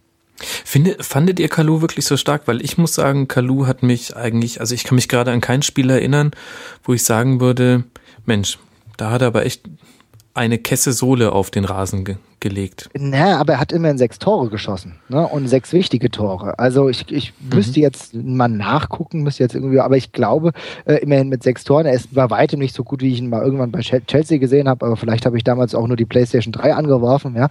Aber, ähm, äh, aber für mich ist es immer noch einer der besseren Einkäufe diese Saison gewesen. Er hat seinen Zweck erfüllt. Also ich habe von dem jetzt nicht so die mega Wunderdinge erwartet und ich glaube in Hertha, bei Hertha realistischerweise auch nicht. Vielleicht im Berliner Umfeld und im Umfeld der Zeitungen in Berlin, das vielleicht ja. Aber an und für sich äh, war das schon okay. Ja, ich meine, man darf auch nicht vergessen, da war da äh, in der Saison zuvor dann bei Lille, also da ist zwischen Chelsea und äh, zwischen der Chelsea-Zeit gab es schon eine gewisse Zeitspanne im Endeffekt. Ähm, aber ich finde, dafür sechs Saisontore war okay. Ich weiß gar nicht jetzt auch, wie viel er gekostet hat. Aber ich, ich glaube, er hat gegen Stuttgart allein dafür gesorgt, dass die Hertha überhaupt gewonnen hat. Also da waren einige entscheidende Tore wirklich dabei. 1,8 Millionen hat er gekostet, zumindest laut diesem Printprodukt äh, namens Transfermarkt, das hier vor mir liegt. Ach was. ja. Äh, sehr empfehlenswert, liebe Hörer. Sind, sind wir durch mit der Hertha? Ähm, nee, ich würde noch ganz kurz wenigstens den Aspekt in die Runde werfen, dass die Eintracht wesentlich mitentscheiden kann, wie es mit der Hertha weitergeht. Denn die haben ein echt toughes Restprogramm. Die werden sich noch ärgern, dass sie bei Bayern keinen Punkt geholt haben. Die spielen jetzt dann äh, auswärts in Dortmund, dann zu Hause gegen die Eintracht. Marvin, dann ist es äh, on your duty. Ähm, ja, und dann auswärts bei Hoffenheim. Das heißt, sie spielen noch bei den Vereinen, ähm, die im Schneckenrennen um die Europa League noch ähm, am meisten leisten müssen. könnte wirklich noch zumindest enger nach unten hin werden. Ja, aber seht ihr wirklich, dass sowohl Hamburg als auch Paderborn als auch einer von Freiburg, Hannover und Stuttgart äh, mehr als vier Punkte machen und zwar alle zusammen? Also irgendwie, das erscheint mir doch sehr unrealistisch, dass die wirklich noch so durchgereicht werden. Nee, ich glaube auch, dass sie nicht mehr Relegationen oder sowas spielen müssen und weiter tiefer sowieso nicht. Aber die können schon auf, auf Platz 15 rausgehen aus mhm. der Saison. Und dann bin ich gespannt wiederum, was mit Preetz passiert. Ja. Die Zeit wird zeigen, aber gegen die Eintracht sind auf jeden Fall drei Punkte drin. Also ich denke, spätestens dann so, sollten sie sich gerettet haben. Aber ich, ich will jetzt noch mal ganz kurz was sagen. Ja, äh, ich, ich rede immer so negativ über die Eintracht. Was ich mal positiv erwähnen will, als wir das letzte Mal gesprochen haben, war die, äh, war die unsere U19. Das ist ja der einzige Zwischenverbund. Es gibt ja nicht mehr die mhm. U23 der Eintracht. War auf einem absoluten Abstiegsplatz. Es sah ganz grausam aus. Jeder hat schon gedacht, scheiße, was machen wir denn mit unserer U19? Weil wenn die absteigt, haben wir auch gar kein Argument mehr, um die Talente aus der Region für unseren Verein auch zu begeistern. Hoffenheim fischt ja im ähnlichen ähm, Teich, sage ich mal. Die haben ja auch eine grandiose Jugendarbeit. Da ziehe ich ja auch meinen Hut vor, auch wenn der Herr Bimbeshausen vielleicht jetzt gar nicht mehr hört. Ähm, da bin ich aber froh, dass äh, Schur, der Mann, der Wunderheiler von der Frankfurter Eintracht, so, schon oft, oftmals gerettet, äh, da das, äh, das, das, den Trainerposten bekommen hat und jetzt die Eintracht äh, bzw. die U19 in sichere Gefilde bewegt hat. Ich glaube, ein Spieltag vor Schluss haben wir, glaube ich, drei Punkte Abstand auf, auf, auf, die Abstiegsplätze. Da wird wahrscheinlich nicht mehr wirklich viel passieren. Da bin ich sehr froh. Das ist durch, äh, durch die Bank positiv, denn die Rückrunde war grandios. Und äh, das ist ganz wichtig für den kompletten Verein. Denn äh, nachdem du kein Bindeglied mehr hattest, war es ganz wichtig, dass die U19 in der Bundesliga bleibt, um noch einigermaßen attraktiv zu sein. Also ich will mit was Positivem in Sachen Eintracht rausgehen und habe da einen guten Ansatzpunkt gefunden da will ich jetzt auch dann gar nicht mehr nachstochern, nicht, dass das dann doch wieder Nö. sich noch verdreht. Dann lass mal, wenn wir eh schon bei Positiven sind, noch über Gladbach sprechen, die eben 2 zu 1 in Berlin gewonnen haben und damit jetzt Platz 1 in der Rückrundentabelle belegen. Und zwar mit einer fantastischen Bilanz, muss man wirklich sagen. Zehn Siege, drei Unentschieden, nur einmal verloren und 22 zu 7 Tore. Die spielen einen wirklich guten Ball in der Rückrunde. Ja, auf jeden Fall. Also Hut ab, äh, auch vor allen handelnden Personen dort, ähm, dass die wirklich konsequent es geschafft haben von der Mannschaft, äh, die im Keller war vor, ich hole jetzt ein bisschen weiter aus, vor drei, vier Jahren, äh, sich zu einem soliden Club in der Bundesliga, der nichts mit dem Abstieg zu tun hat, dann den nächsten Schritt zu einem soliden Europa League Club, der zwischen Platz 4 und 7, sage ich jetzt mal so als Saisonziel rechnen kann, zu einem Club, der jetzt in den Top 3 mitspielen kann und das zwar vollkommen zu Recht. Also wirklich Hut ab. Ich bin äh, großer Freund, ein großer Fan von der Arbeit von Max Eberl. Ich finde das ganz großartig, wie der das dort macht. Ähm, der ist vielleicht nicht der charismatischste Sportdirektor oder Manager der Liga, aber er ist mit Sicherheit einer der fähigsten.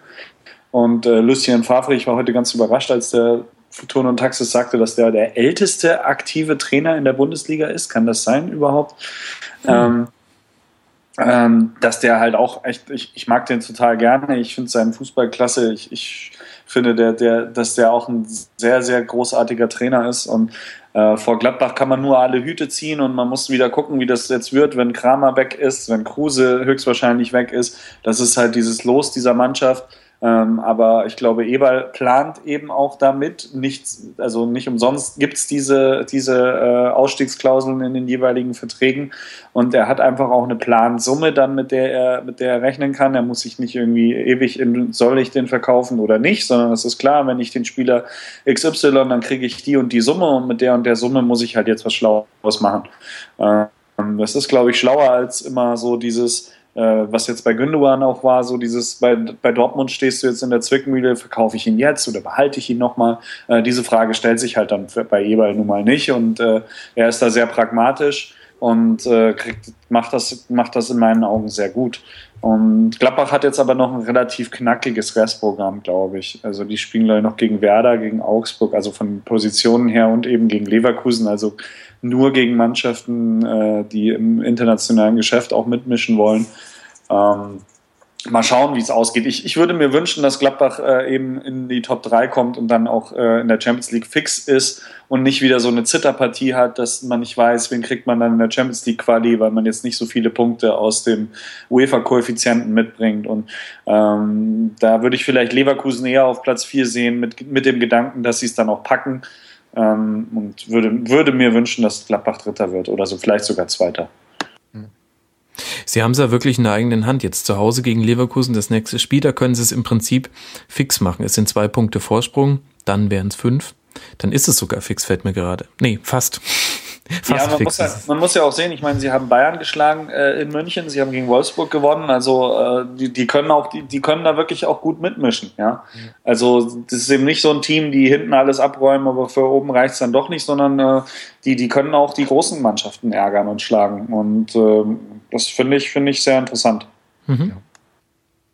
Meine These, Gladbach wird die Mannschaft sein, die Dortmund in die Europa League schießt, weil sie eben gegen Augsburg und Werder gewinnen werden oder zumindest einen Punkt mitnehmen und Dortmund äh, Eichhörnchen sich das dann schon irgendwie wieder zusammen oder die TSG. Vielleicht aber auch beide. Mal gucken. Der Dortmund hat halt noch den Pokaljoker, ne? Aber da, das ist halt auch so eine Sache. Die spielen am letzten Spieltag Dortmund äh, daheim gegen Bremen. Die Woche drauf ist dann, wenn mich nicht alles täuscht, dann das Pokalfinale. Äh, oder, oder zumindest in kurzer Verbindung danach, da weiß man dann auch nicht so. Dann hat man so zwei Chancen, zwei Matchbälle, hm, nutzt man den einen oder lieber den anderen. Also schwierige Situation letztlich, aber durch diese ganze Jürgen Klopp-Dynamik hatte ich schon das Gefühl, äh, dass die Wahrscheinlichkeit sehr hoch ist, dass die jetzt äh, den letzten Weg alles gewinnen und wahrscheinlich auch das Pokalfinale gewinnen. Also das traue ich denen auf jeden Fall zu. Dem ist nicht zu widersprechen. Und ähm, man muss sagen, äh, Gladbach hat ein, eine gute Antwort gegeben auf das letzte Spiel, das wir noch nicht besprochen haben. Ein 2 zu 0 von Bayer Leverkusen gegen Bayern. Und jetzt frage ich dich, Marvin, nach der lang, langen Verletztenliste, die wir überall haben, hat, müssen wir da jetzt die Bundesliga dazuzählen, weil sie sich eine Wettbewerbszerrung eingefahren hat? Nee, finde ich jetzt nicht so dramatisch. Also ähm, ich habe das jetzt mehrfach gelesen. Aber angesichts der Tatsache, dass die Bayern jetzt gegen den FC Barcelona spielen, dass da Leute ein bisschen geschont werden, da muss man auch mal Kirche im Dorf lassen. Das ist jetzt nicht ganz so dramatisch. Ich finde, es wird es eher positiv sehen. Ähm, ja, es gibt viele Leute, denen Bayern durchaus kritisch gegenüberstehen, aber ich finde es dann eher schön, dass Pep ähm, Guardiola dem ein oder anderen Jugendspieler die Chance gibt, in der Bundesliga mal äh, ein bisschen Luft zu schnuppern. Das ist, das, eigentlich muss man es eher positiv sehen. Ich könnte jetzt noch fünf Stunden ausholen, dass ich Pep Guardiola immer noch relativ positiv sehe in der ganzen Bundesliga.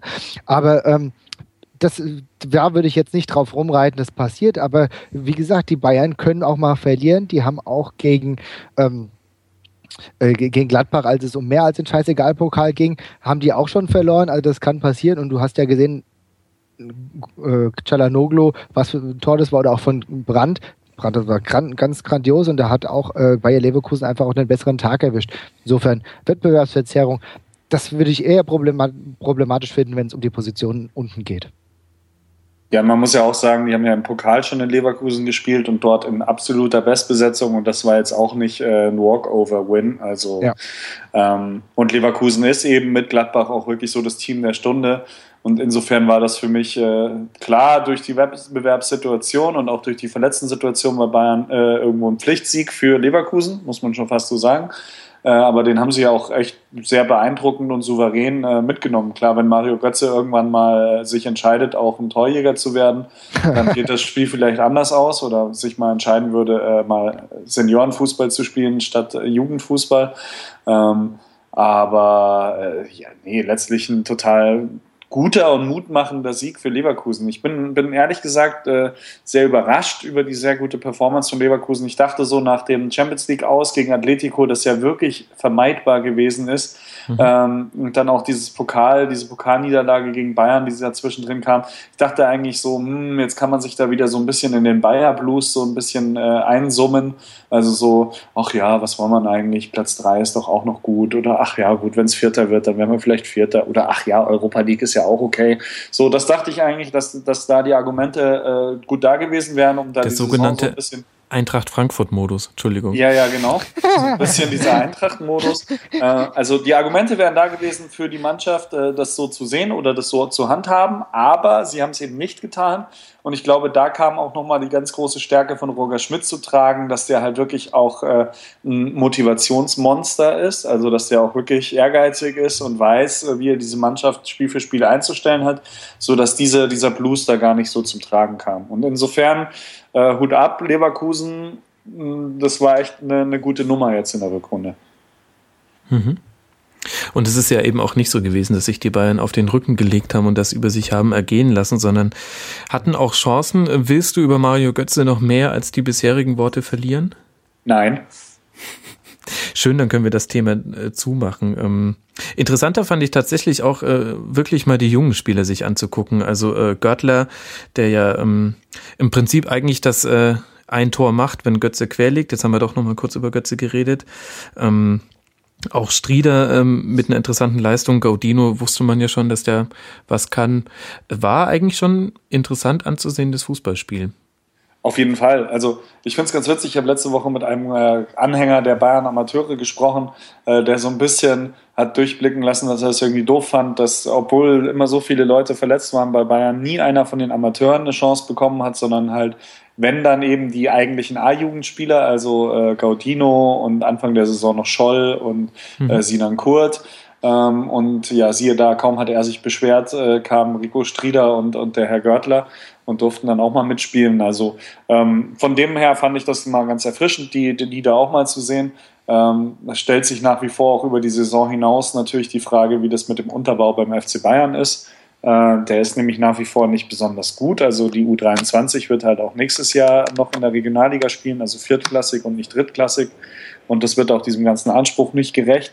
Andererseits werden sie jetzt mit Heiko Vogel eben einen, wie ich finde, sehr fähigen Trainer von der U19 in die U23 beordern, der dann eben das äh, vollbringen soll, was Mehmet Scholl und Erik Ten Haag hintereinander nicht mhm. geschafft haben, nämlich äh, die zweite Mannschaft in die dritte Liga zu führen. Mhm was natürlich auch unglaublich barbarisch ist. Denn man muss schon sagen, der Modus in der vierten Liga ist eigentlich, ich will nicht sagen so Frechheit, aber es ist wirklich äh, ein ganz schöner Ritt. Denn selbst wenn du mhm. Tabellenerster bist, bist du ja nicht automatisch, dann steigst du ja nicht automatisch auf, sondern musst noch mal in eine Relegation gehen. Ja, und dann, und dann gibt es Leute wie Lukas Reder, die da was dagegen haben. Ja, genau. genau. Meine Güte, den haben sie dann aber auch vom Hof gejagt im Endeffekt. Ne? Wo ist der überhaupt? Was macht der? Ist er irgendwo im Kloster? Ich weiß gar ich nicht. Portugal, oder? Ne? Portugal, oder? Soll der nicht Vorstandsvorsitzender von Eintracht Frankfurt werden? Warte, ich schau mal auf Transfermarkt. ja, genau. oh Mann. Wechselwahrscheinlichkeit ja, 1%. ja, genau. Ja gut, also wenn wir jetzt schon über Lukas Reder, den Geächteten äh, der Amateure sprechen, dann, äh, Flo, hätte ich noch gern kurz deine Meinung zu Mitch Weiser, der ja damals auch darauf verzichtet hat, die Relegation gegen Fortuna Köln zu spielen, was, ähm, ich sage mal, nicht so wahnsinnig gut ankam äh, bei großen Teilen der Fanszene. Der zeigt jetzt aber in den Spielen, wo er spielt, und das waren jetzt so einige zuletzt, gar nicht so schlechte Leistungen. Ich bin tatsächlich überrascht. Also äh, ich war bis, bis vor einem Jahr sehr nah an der Mannschaft dran, weil ich noch in München gewohnt habe und von München aus gearbeitet habe. Jetzt bin ich nach Hamburg gezogen und siehe da, plötzlich ist Mitchell Weiser eine Nummer. Äh, ich bin also nicht mehr so nah dran an der Mannschaft oder beim Training dabei, so dass ich jetzt äh, sagen kann, woher es kommt.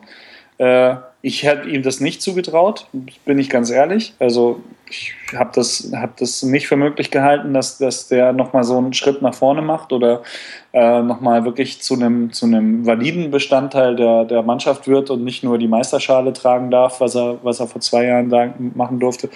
Ähm, und also was ich sehe, gefällt mir ganz gut äh, in Ansätzen. Die Konstanz fehlt halt noch. Also der hat da im Pokalspiel gegen Dortmund äh, 30 Minuten richtig gut gespielt und dann waren aber noch 90 Minuten weiter zu spielen. Ich weiß gar nicht, ist der irgendwann ausgewechselt worden. Egal, auf jeden Fall, da, da kam dann nicht mehr so viel. Ähm, letztlich, sein Vertrag läuft aus und es wäre jetzt aus Bayern Sicht schon ein bisschen fahrlässig, den einfach so gehen zu lassen. Mhm. Also äh, die können sich durchaus leisten, den noch weiter als, als äh, Kaderplatz 19, äh, Entschuldigung, einfach nochmal mit einem Zweijahresvertrag auszustatten oder ihn dann vielleicht nochmal auszuleihen und äh, also aber ihn jetzt einfach so gehen zu lassen, das, das passt auch irgendwie nicht zu der ganzen Philosophie. Ähm, mal so einen Van Beuten mit 35 den Vertrag auslaufen zu lassen. Ja, äh, mit Pizarro jetzt mit 36, der dieses Jahr wirklich auch gar nicht mehr so wirklich was auf die Kette kriegt, den Vertrag auslaufen zu lassen und zu sagen, da ist jetzt Schluss. Ja, aber bei Mitchell Weiser, also ich denke, man wird sich irgendwie auf eine Verlängerung einigen können und dann äh, muss man gucken, ob man ihn vielleicht verleiht. Hm. Sehe ich ähnlich. Wollen wir kurz noch darüber sprechen, wie pervers sich irgendwie die Erwartungshaltung ähm, gegenüber dem Bayern verändert hat? Also ich fand das wirklich, es, es war nicht überraschend, wie dann über das DFB-Pokal-Halbfinal aus äh, wurde. Ähm, aber ich finde das schon einigermaßen bedenklich. Zum einen hat nämlich das Aus wieder gezeigt, warum die Meisterschaft doch der sportlich äh, wichtigste Titel ist, weil da einfach der Zufall minimiert wird und die haben sie souverän eingefahren und so langweilig das ist, so gut ist diese Leistung in einem Weltmeisterjahr mit sieben Weltmeistern im Kader. Und zum anderen sind sie halt nun mal, mein Gott, im Halbfinale im Elfmeterschießen ausgeschieden. Es sah halt maximal dämlich aus. Okay, passiert. Ist Leverkusen auch passiert. Ähm, ich habe mich übrigens gefragt, was passiert wäre, wenn einer der Atletico-Spieler so eine Kehlaussage gebracht hätte, aber das ist ein anderes Thema.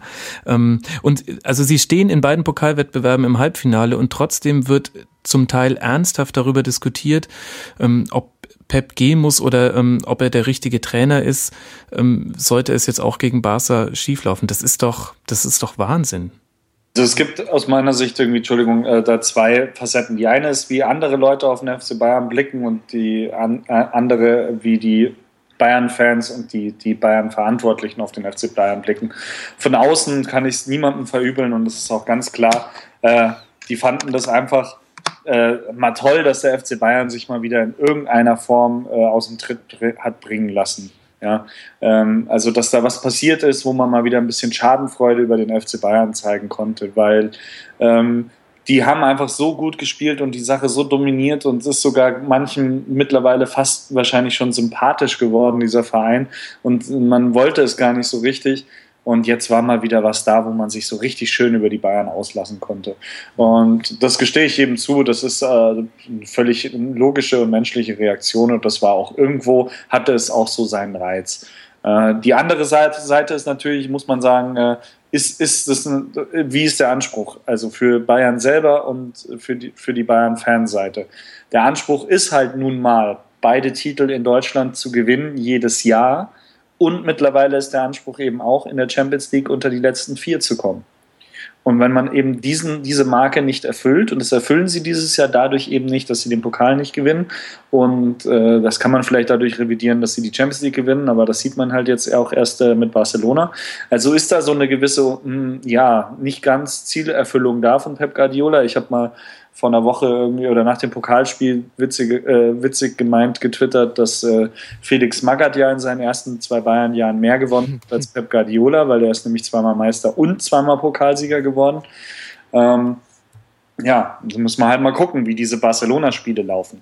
Ähm, davon wird jetzt echt extrem viel abhängen, auch äh, wie, die wie die Arbeit von Pep Guardiola beurteilt wird. Weil wenn nämlich unterm Strich steht, äh, zweimal Meister geworden, einmal Pokal gewonnen und aber gegen Real Madrid einmal und einmal gegen Barcelona richtig auf die Mütze bekommen, äh, dann ist natürlich äh, das eine ganz andere, ganz andere Einschätzung, als wenn er halt äh, das dritte Finale in, in, in vier Jahren erreicht hat.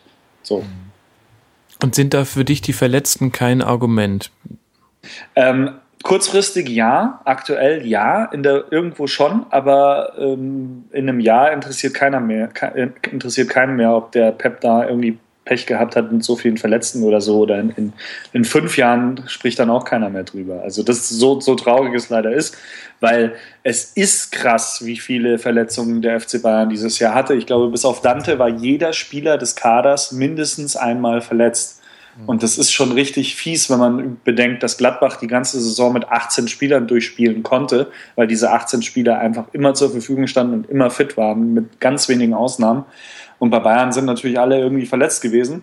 Ähm, es ist krass, aber ähm, letztlich äh, hat das für die Bewertung der Arbeit auf gerade auch dann in der Retrospektive keinen Einfluss, so hart es klingt. Also ich stimme dem grundsätzlich zu. Ich sehe halt äh, nur die Gefahr, dass man sich, äh, dass Pep zu großer Kritik ausgesetzt wird, denn für mich geht es darum, und das höre ich auch immer wieder in meinem Umfeld, äh, es gibt auch einige Bayern-Fans, ich auch selbst hier in Frankfurt, man mag es kaum glauben, naja, ähm, es wird viel über einen Umbruch gesprochen, der bald stattfindet. Das ist ein Umbruch, der ja auch in der Nationalmannschaft irgendwann schon fortschreitet, beziehungsweise auch jetzt schon wahrscheinlich da ist und der beim FC Bayern auch irgendwann gemacht werden muss. Philipp Lahm ist 31 Jahre, ähm, Bastian Schweinsteiger ist 30, wer weiß, wie lange das da noch geht. Du hast mit Ribery und du hast mit Ian Robben zwei Spieler, die 31 beziehungsweise 32 Jahre alt sind. Ähm, und ich traue ehrlich gesagt nur Pep Guardiola momentan zu, diesen Umbruch erfolgreich durchzuführen. Und äh, ich denke, deswegen, allein deswegen ist er der absolut richtige Trainer für den FC Bayern und sollte auch die nächsten Jahre noch bleiben. Denn ich habe das Gefühl, dass er weiß, wie er junge Spieler einzusetzen hat. Ich äh, sehe das, ich, ich, für mich spielt Sebastian Rode ein bisschen zu selten, aber immer wenn ich Sebastian Rode spielen sehe, spielt er gut. Und äh, ich muss auch sagen, ich bin sehr überzeugt davon, was aus Mitchell Weiser geworden ist, nachdem ich ihm ebenfalls wenig zugetraut habe. Und da gibt es noch einige andere. Äh, ich hätte, vor der Saison, muss ich ehrlich zugeben, war für mich ein beinahe ein Spieler, den ich vielleicht ein, zwei Mal zufällig irgendwo gesehen habe, aber den ich nicht auf dem Zettel hatte, wie er sich entwickelt hat. Das sind alles Verdienste, die man Pep Guardiola auch irgendwo zuschreiben muss und allein deswegen würde ich sagen, dass er jemand ist, auf den die Bayern noch Jahre hinaus zählen können, um diesen Umschwung zu machen. Denn du musst natürlich in der Bundesliga dauerhaft erfolgreich sein, das ist ganz klar, aber Pep Guardiola ist der Mann für mich, der die äh, Bayern in die nächsten Jahre führen wird. Und da ist es auch ein unglückliches Ausscheiden. Ich habe mich selber auch drüber gefreut. Weißt, ich bin Politikwissenschaftsstudent, ich lese so viel Scheiße. Ja, ich, äh, ich muss viel über Rechtsextremismus, ja, ich muss so viel über Rechtsextremismus lesen. Und jetzt habe ich mich mit dem Salafismus auseinandergesetzt und so weiter und so fort. Da gibt es hier in Frankfurt übrigens auch eine Zentrale, wo das sehr interessant ist und informativ ist. So, und dann bin ich das, finde ich das schön, wenn ich dann mal Fußball gucke und sehe ein spannendes Spiel und dann gibt es noch so Geschichten, da freue ich mich dran. Und ich erfreue mich momentan daran, daran, dass, zum, äh, dass, ich noch, dass die Geschichte noch möglich ist, dass Klopp in seinem letzten Spiel noch einen Titel gewinnt. Und da habe ich mich natürlich auch gefreut, dass die Dortmunder weitergekommen sind. Aber wie sie halt weitergekommen sind, das ist halt Glückssache mit dem Elfmeterschießen. Da freut man sich und dann ist aber auch gut. Und da sollte man auch so Dinge wie im Elfmeterschießen gar nicht so hochhängen, dass da noch komische Aussagen von Kill kommen. So ist es halt. Aber so ist das Fußballspiel. Das Einzige, was ich noch zu bedenken gebe, ist, dass äh, Elfmeterschießen von deutschen Mannschaften in den letzten Jahren konsequent schlechter geworden sind. Also das fällt mir auch auf internationaler Bühne auf. Ähm, früher hieß es immer, ja, so deutsche Mannschaften und so weiter und so fort, Elfmeterschießen, sichere Bank. Auf gar keinen Fall mehr. Das Aber da schießen ja auch Entwicklung. War das nicht eher Eigenschaften, die man der deutschen Nationalmannschaft unterstellt hat und die man dann auf die Vereinsmannschaften transferiert, obwohl er halt ein Niederländer nach einem Franzose, nach einem Belgier antritt? Ja, mit Sicherheit. Aber wenn ich dann irgendwie an Schalke denke, die dann damals einen äh, UEFA-Pokal dann auch, glaube ich, durch das Meterschießen geholt haben, oder? Ja. Also solche Sachen. Äh, ja, aber, letzte, aber Zeit, letzte Woche ja? hat doch eine deutsche Mannschaft im Elfmeterschießen gewonnen. ja, okay. Ja. Und wie souverän, Marvin? Wie souverän? ja. Der Gegner hat keinen Stich gemacht. versucht nicht meine sorgfältig aufgebaute Argumentation hier irgendwie wieder zurückzudrängen. Ich kann das bestimmt irgendwie beweisen. Nein, Spaß. Nein, aber ich, also für mich kommt, mir kommt es auch so vor, wir haben vorhin über das Champions League-Finale gesprochen, über das du, lieber Max, am liebsten wahrscheinlich schweigen würdest. Ähm, aber es ist immer eine Beobachtung, die man vielleicht mal im Auge behalten sollte. Vielleicht mache ich das auch und beweise es euch dann irgendwann. Auf selbe Tor übrigens. Das Champions League-Finale ja, auf selbe genau. Tor geschossen wie das Dortmund. Auf die Heimkurve. Ja genau. Vielleicht macht man einfach das Tor da weg. Ja, das, das stört auch unnötig, ja. Das hat Real damals ja auch schon mal probiert gegen Dortmund. Ja. Also, aber wie gesagt, um zum Thema zurückzukommen, für mich, Pep Guardiola sollte nicht unnötig übermäßig kritisiert werden. Ich denke, dass er der Richtige ist für den Umbruch um wieder darauf zurückzukommen. Wenn er noch überhaupt weiter so viel Bock hat auf die Bayern. Ich, ähm, das ist es nämlich. Also äh, man erkennt schon so Zeichen und ich habe jetzt auch mit mehreren Journalisten geredet, die wirklich oft an derselben da draußen sind, also die ihn quasi noch auch äh, off the record sehen. Man erkennt schon wirklich viele Zeichen, dass ihm unter anderem das auch schon so richtig auf den Senkel geht. Dass äh, diese, diese ganze Saison jetzt schon wieder als Misserfolg geht, wenn er gegen das gerade heißeste Teams Europas rausfliegt. Und ich bin mir ehrlich gesagt nicht sicher, also ich glaube nicht, dass er noch länger als, ähm, also er verlängert nicht. Er wird ähm, seinen Vertrag eventuell erfüllen, da bin ich mir aber nicht mal hundertprozentig sicher. Aber ich glaube nicht, dass er verlängert. Ja, da bin ich nämlich auch ganz bei dir und ich denke auch nicht, dass Guardiola ein Trainer ist, der besonders lange an irgendeiner Stelle verweilen kann.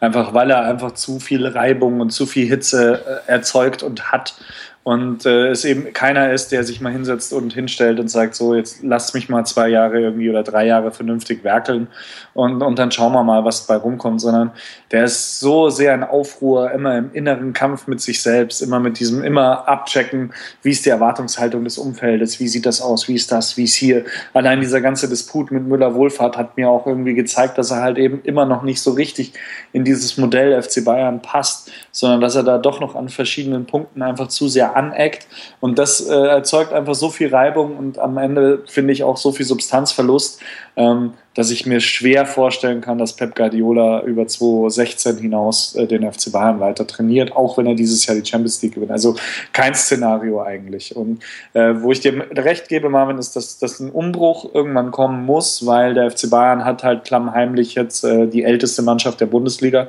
mit einem Durchschnittsalter von knapp 28 Jahren.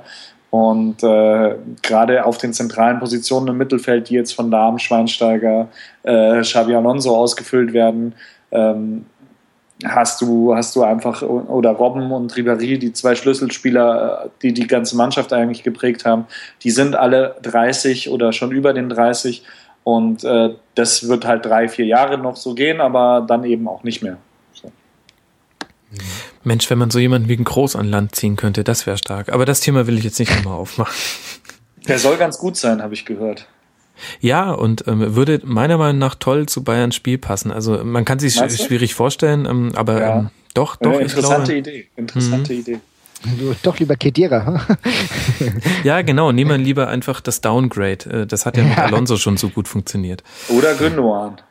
Oder Gündern. Wobei, das, oh Gott, das, das ist aber ein interessanteres Thema, finde ich, Flo. Also wenn du da jetzt noch drüber sprechen willst, ähm, also Gündogan war meiner Meinung nach derjenige, der vor seiner ähm, schlimmen Verletzung ja. ähm, Schweinsteiger fast in der Nationalmannschaft ersetzt hätte. Ja, letztlich äh, ist er, glaube ich, auch ein Spielertyp, der gut passt. Ich weiß halt, ich kann seiner medizinischen Akte nicht, nicht so richtig trauen, beziehungsweise weiß nicht, wie das äh, wie das so weitergeht mit ihm, wenn da nochmal was mhm. kommt mit dem Rücken, mhm. ob er dann wieder ein Jahr ausfällt. Also ich denke, da wird sich auch jeder seine Gedanken drüber machen, der ihn verpflichten möchte. Ähm, meine Informationen besagen, dass er relativ äh, einig mit, mit Man United ist. Und äh, also ich kann mir ehrlich gesagt auch nicht vorstellen, dass der FC Bayern wirklich im dritten Jahr in Folge äh, sich halt ein, ein, ein, ein Herzstück des, von Borussia Dortmund unter den Nagel reißt. Ähm, ich fände es schon sehr perfide und äh, ich glaube, Uli Hoeneß würde dann auch irgendwann abwinken und sagen, nee, Leute, das können wir jetzt einfach nicht machen. Das ist, das ist zu, das ist zu gefräßig irgendwie, aber. Ja, hat er angeblich bei Reus gemacht mit dem Zitat, er wollte denn schon Weihnachtenmeister werden. Genau, genau. Ja, aber, und, äh, aber Uli Hoeneß ist auch nun mal nicht da und ich glaube, Karl-Heinz Rummenigge sieht das pragmatischer. Äh, Karl-Heinz Rummenigge hat auch ein anderes Verhältnis zu Watzke. Also ich würde jetzt nicht die Hand dafür ins Feuer legen, dass er nicht doch am Ende beim FC Bayern München landet würde, aber jetzt eher auf Manchester United tippen. Aber hat nicht äh, bei Dortmund, äh, anders als bei den anderen Personalien, die du genannt hast, schon eine gewisse Abgrenzung stattgefunden hinsichtlich Gündogan? Denn ich habe das Gefühl, als wäre das jetzt relativ kühl schon nach außen gestoßen worden. dass äh, Gündogan verlängert nicht, naja, ist jetzt auch egal. Also, also jetzt nur mal überspitzt, vielleicht ein bisschen eingeschnappt. Ähm, oder sehe ich das falsch?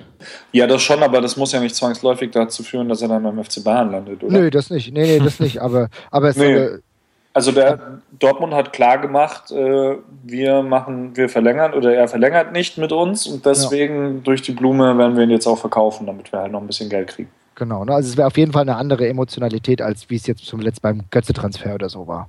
Mit Sicherheit, klar. Das, das schon, aber dennoch unterm Strich bleibt äh, Bayern würde wieder einen von Dortmund wegrufen. Mhm. Und ja. also, weiß nicht. Kann ich mhm. mir jetzt gerade nicht vorstellen. Nee, kann ich mir auch nicht vorstellen. Ich denke auch eher, dass Richtung England. Naja. Wir werden es sehen. So, ihr zwei, wir haben, glaube ich, die längste Folge der Rasenfunkgeschichte aufgenommen, was passend ist, weil wir bei, in der letzten Woche die kürzeste Folge der Rasenfunkgeschichte aufgenommen haben und da das Feedback bekommen haben, viel zu kurz. Deswegen gehe ich jetzt einfach mal davon aus, wir haben äh, unsere und das unseren Hörern geliefert, was sie, was sie hören wollten. Und äh, bedanke mich ganz herzlich bei euch beiden. Zum einen äh, Flo Bogner von transfermarkt.de bei Twitter als @flopomuk unterwegs. Ja, vielen Dank, war nett. Und zum anderen Marvin Mendel vom Eintracht Frankfurt Podcast. Hört da bitte rein, der ist wirklich gut. Ähm, bei Twitter als @marv 2.0 und alle Zahlen sind als Zahlen geschrieben. Vielen Dank, hat mich gefreut, dass ich dabei sein konnte. Flo war wie immer gut mit dir. ja, ich gebe das zurück. Und auch der Herr Bimbeshausen hat äh, ja. mich sehr begeistert, weil er wirklich sehr viele, also man, man kriegt ja von Hoffenheim nicht so viel mit, muss man sagen. Da gibt es ja auch irgendwie keine Zeitung oder nur eine und die schreiben alle mit, mit Fernbrille. Also, nee, das fand ich sehr interessant. Ja, auf jeden Fall. Dito, er hat übrigens auch vorhin uns noch im Chat geschrieben, äh, dass äh, Lukas Räderer tatsächlich bei Vitoria Setúbal in Portugal spielt. Und er hat 13 Mal sogar in der Startelf gestanden, in der ersten Liga in Portugal. Hut ab. Tja. Dafür reicht es halt dann doch. Ja, ähm, auch auf die Ferne hin nochmal auch vielen Dank an Julian, äh, war wirklich sehr interessantes Segment zu Hoffenheim. Wir werden auch in der nächsten Woche übrigens wieder auf äh, Vereine gucken, die wir jetzt in den letzten Wochen nicht so im Programm hatten. Ähm, wenn mich gerade nicht mein Gedächtnis täuscht, dann werden wir in der nächsten Woche mit einem FC-Fan die Sendung bestreiten und mit Jonas Friedrich von Sky. In diesem Sinne lohnt es sich auch nächste Woche wieder einzuschalten. Folgt uns bis dahin gerne auf Facebook und Twitter. Hinterlasst uns gerne positive iTunes-Rezensionen. Das hilft uns sehr. Und ja, ihr könnt ja auch mal Feedback geben, ob das jetzt die richtige Länge war. Wenn ihr jetzt aber alle schreibt kürzer, dann frage ich euch nicht mehr nach Feedback. In diesem Sinne, bleibt sportlich, schöne Woche. Wir hören uns am nächsten Sonntag. Bis dahin. Ciao. Tschüss.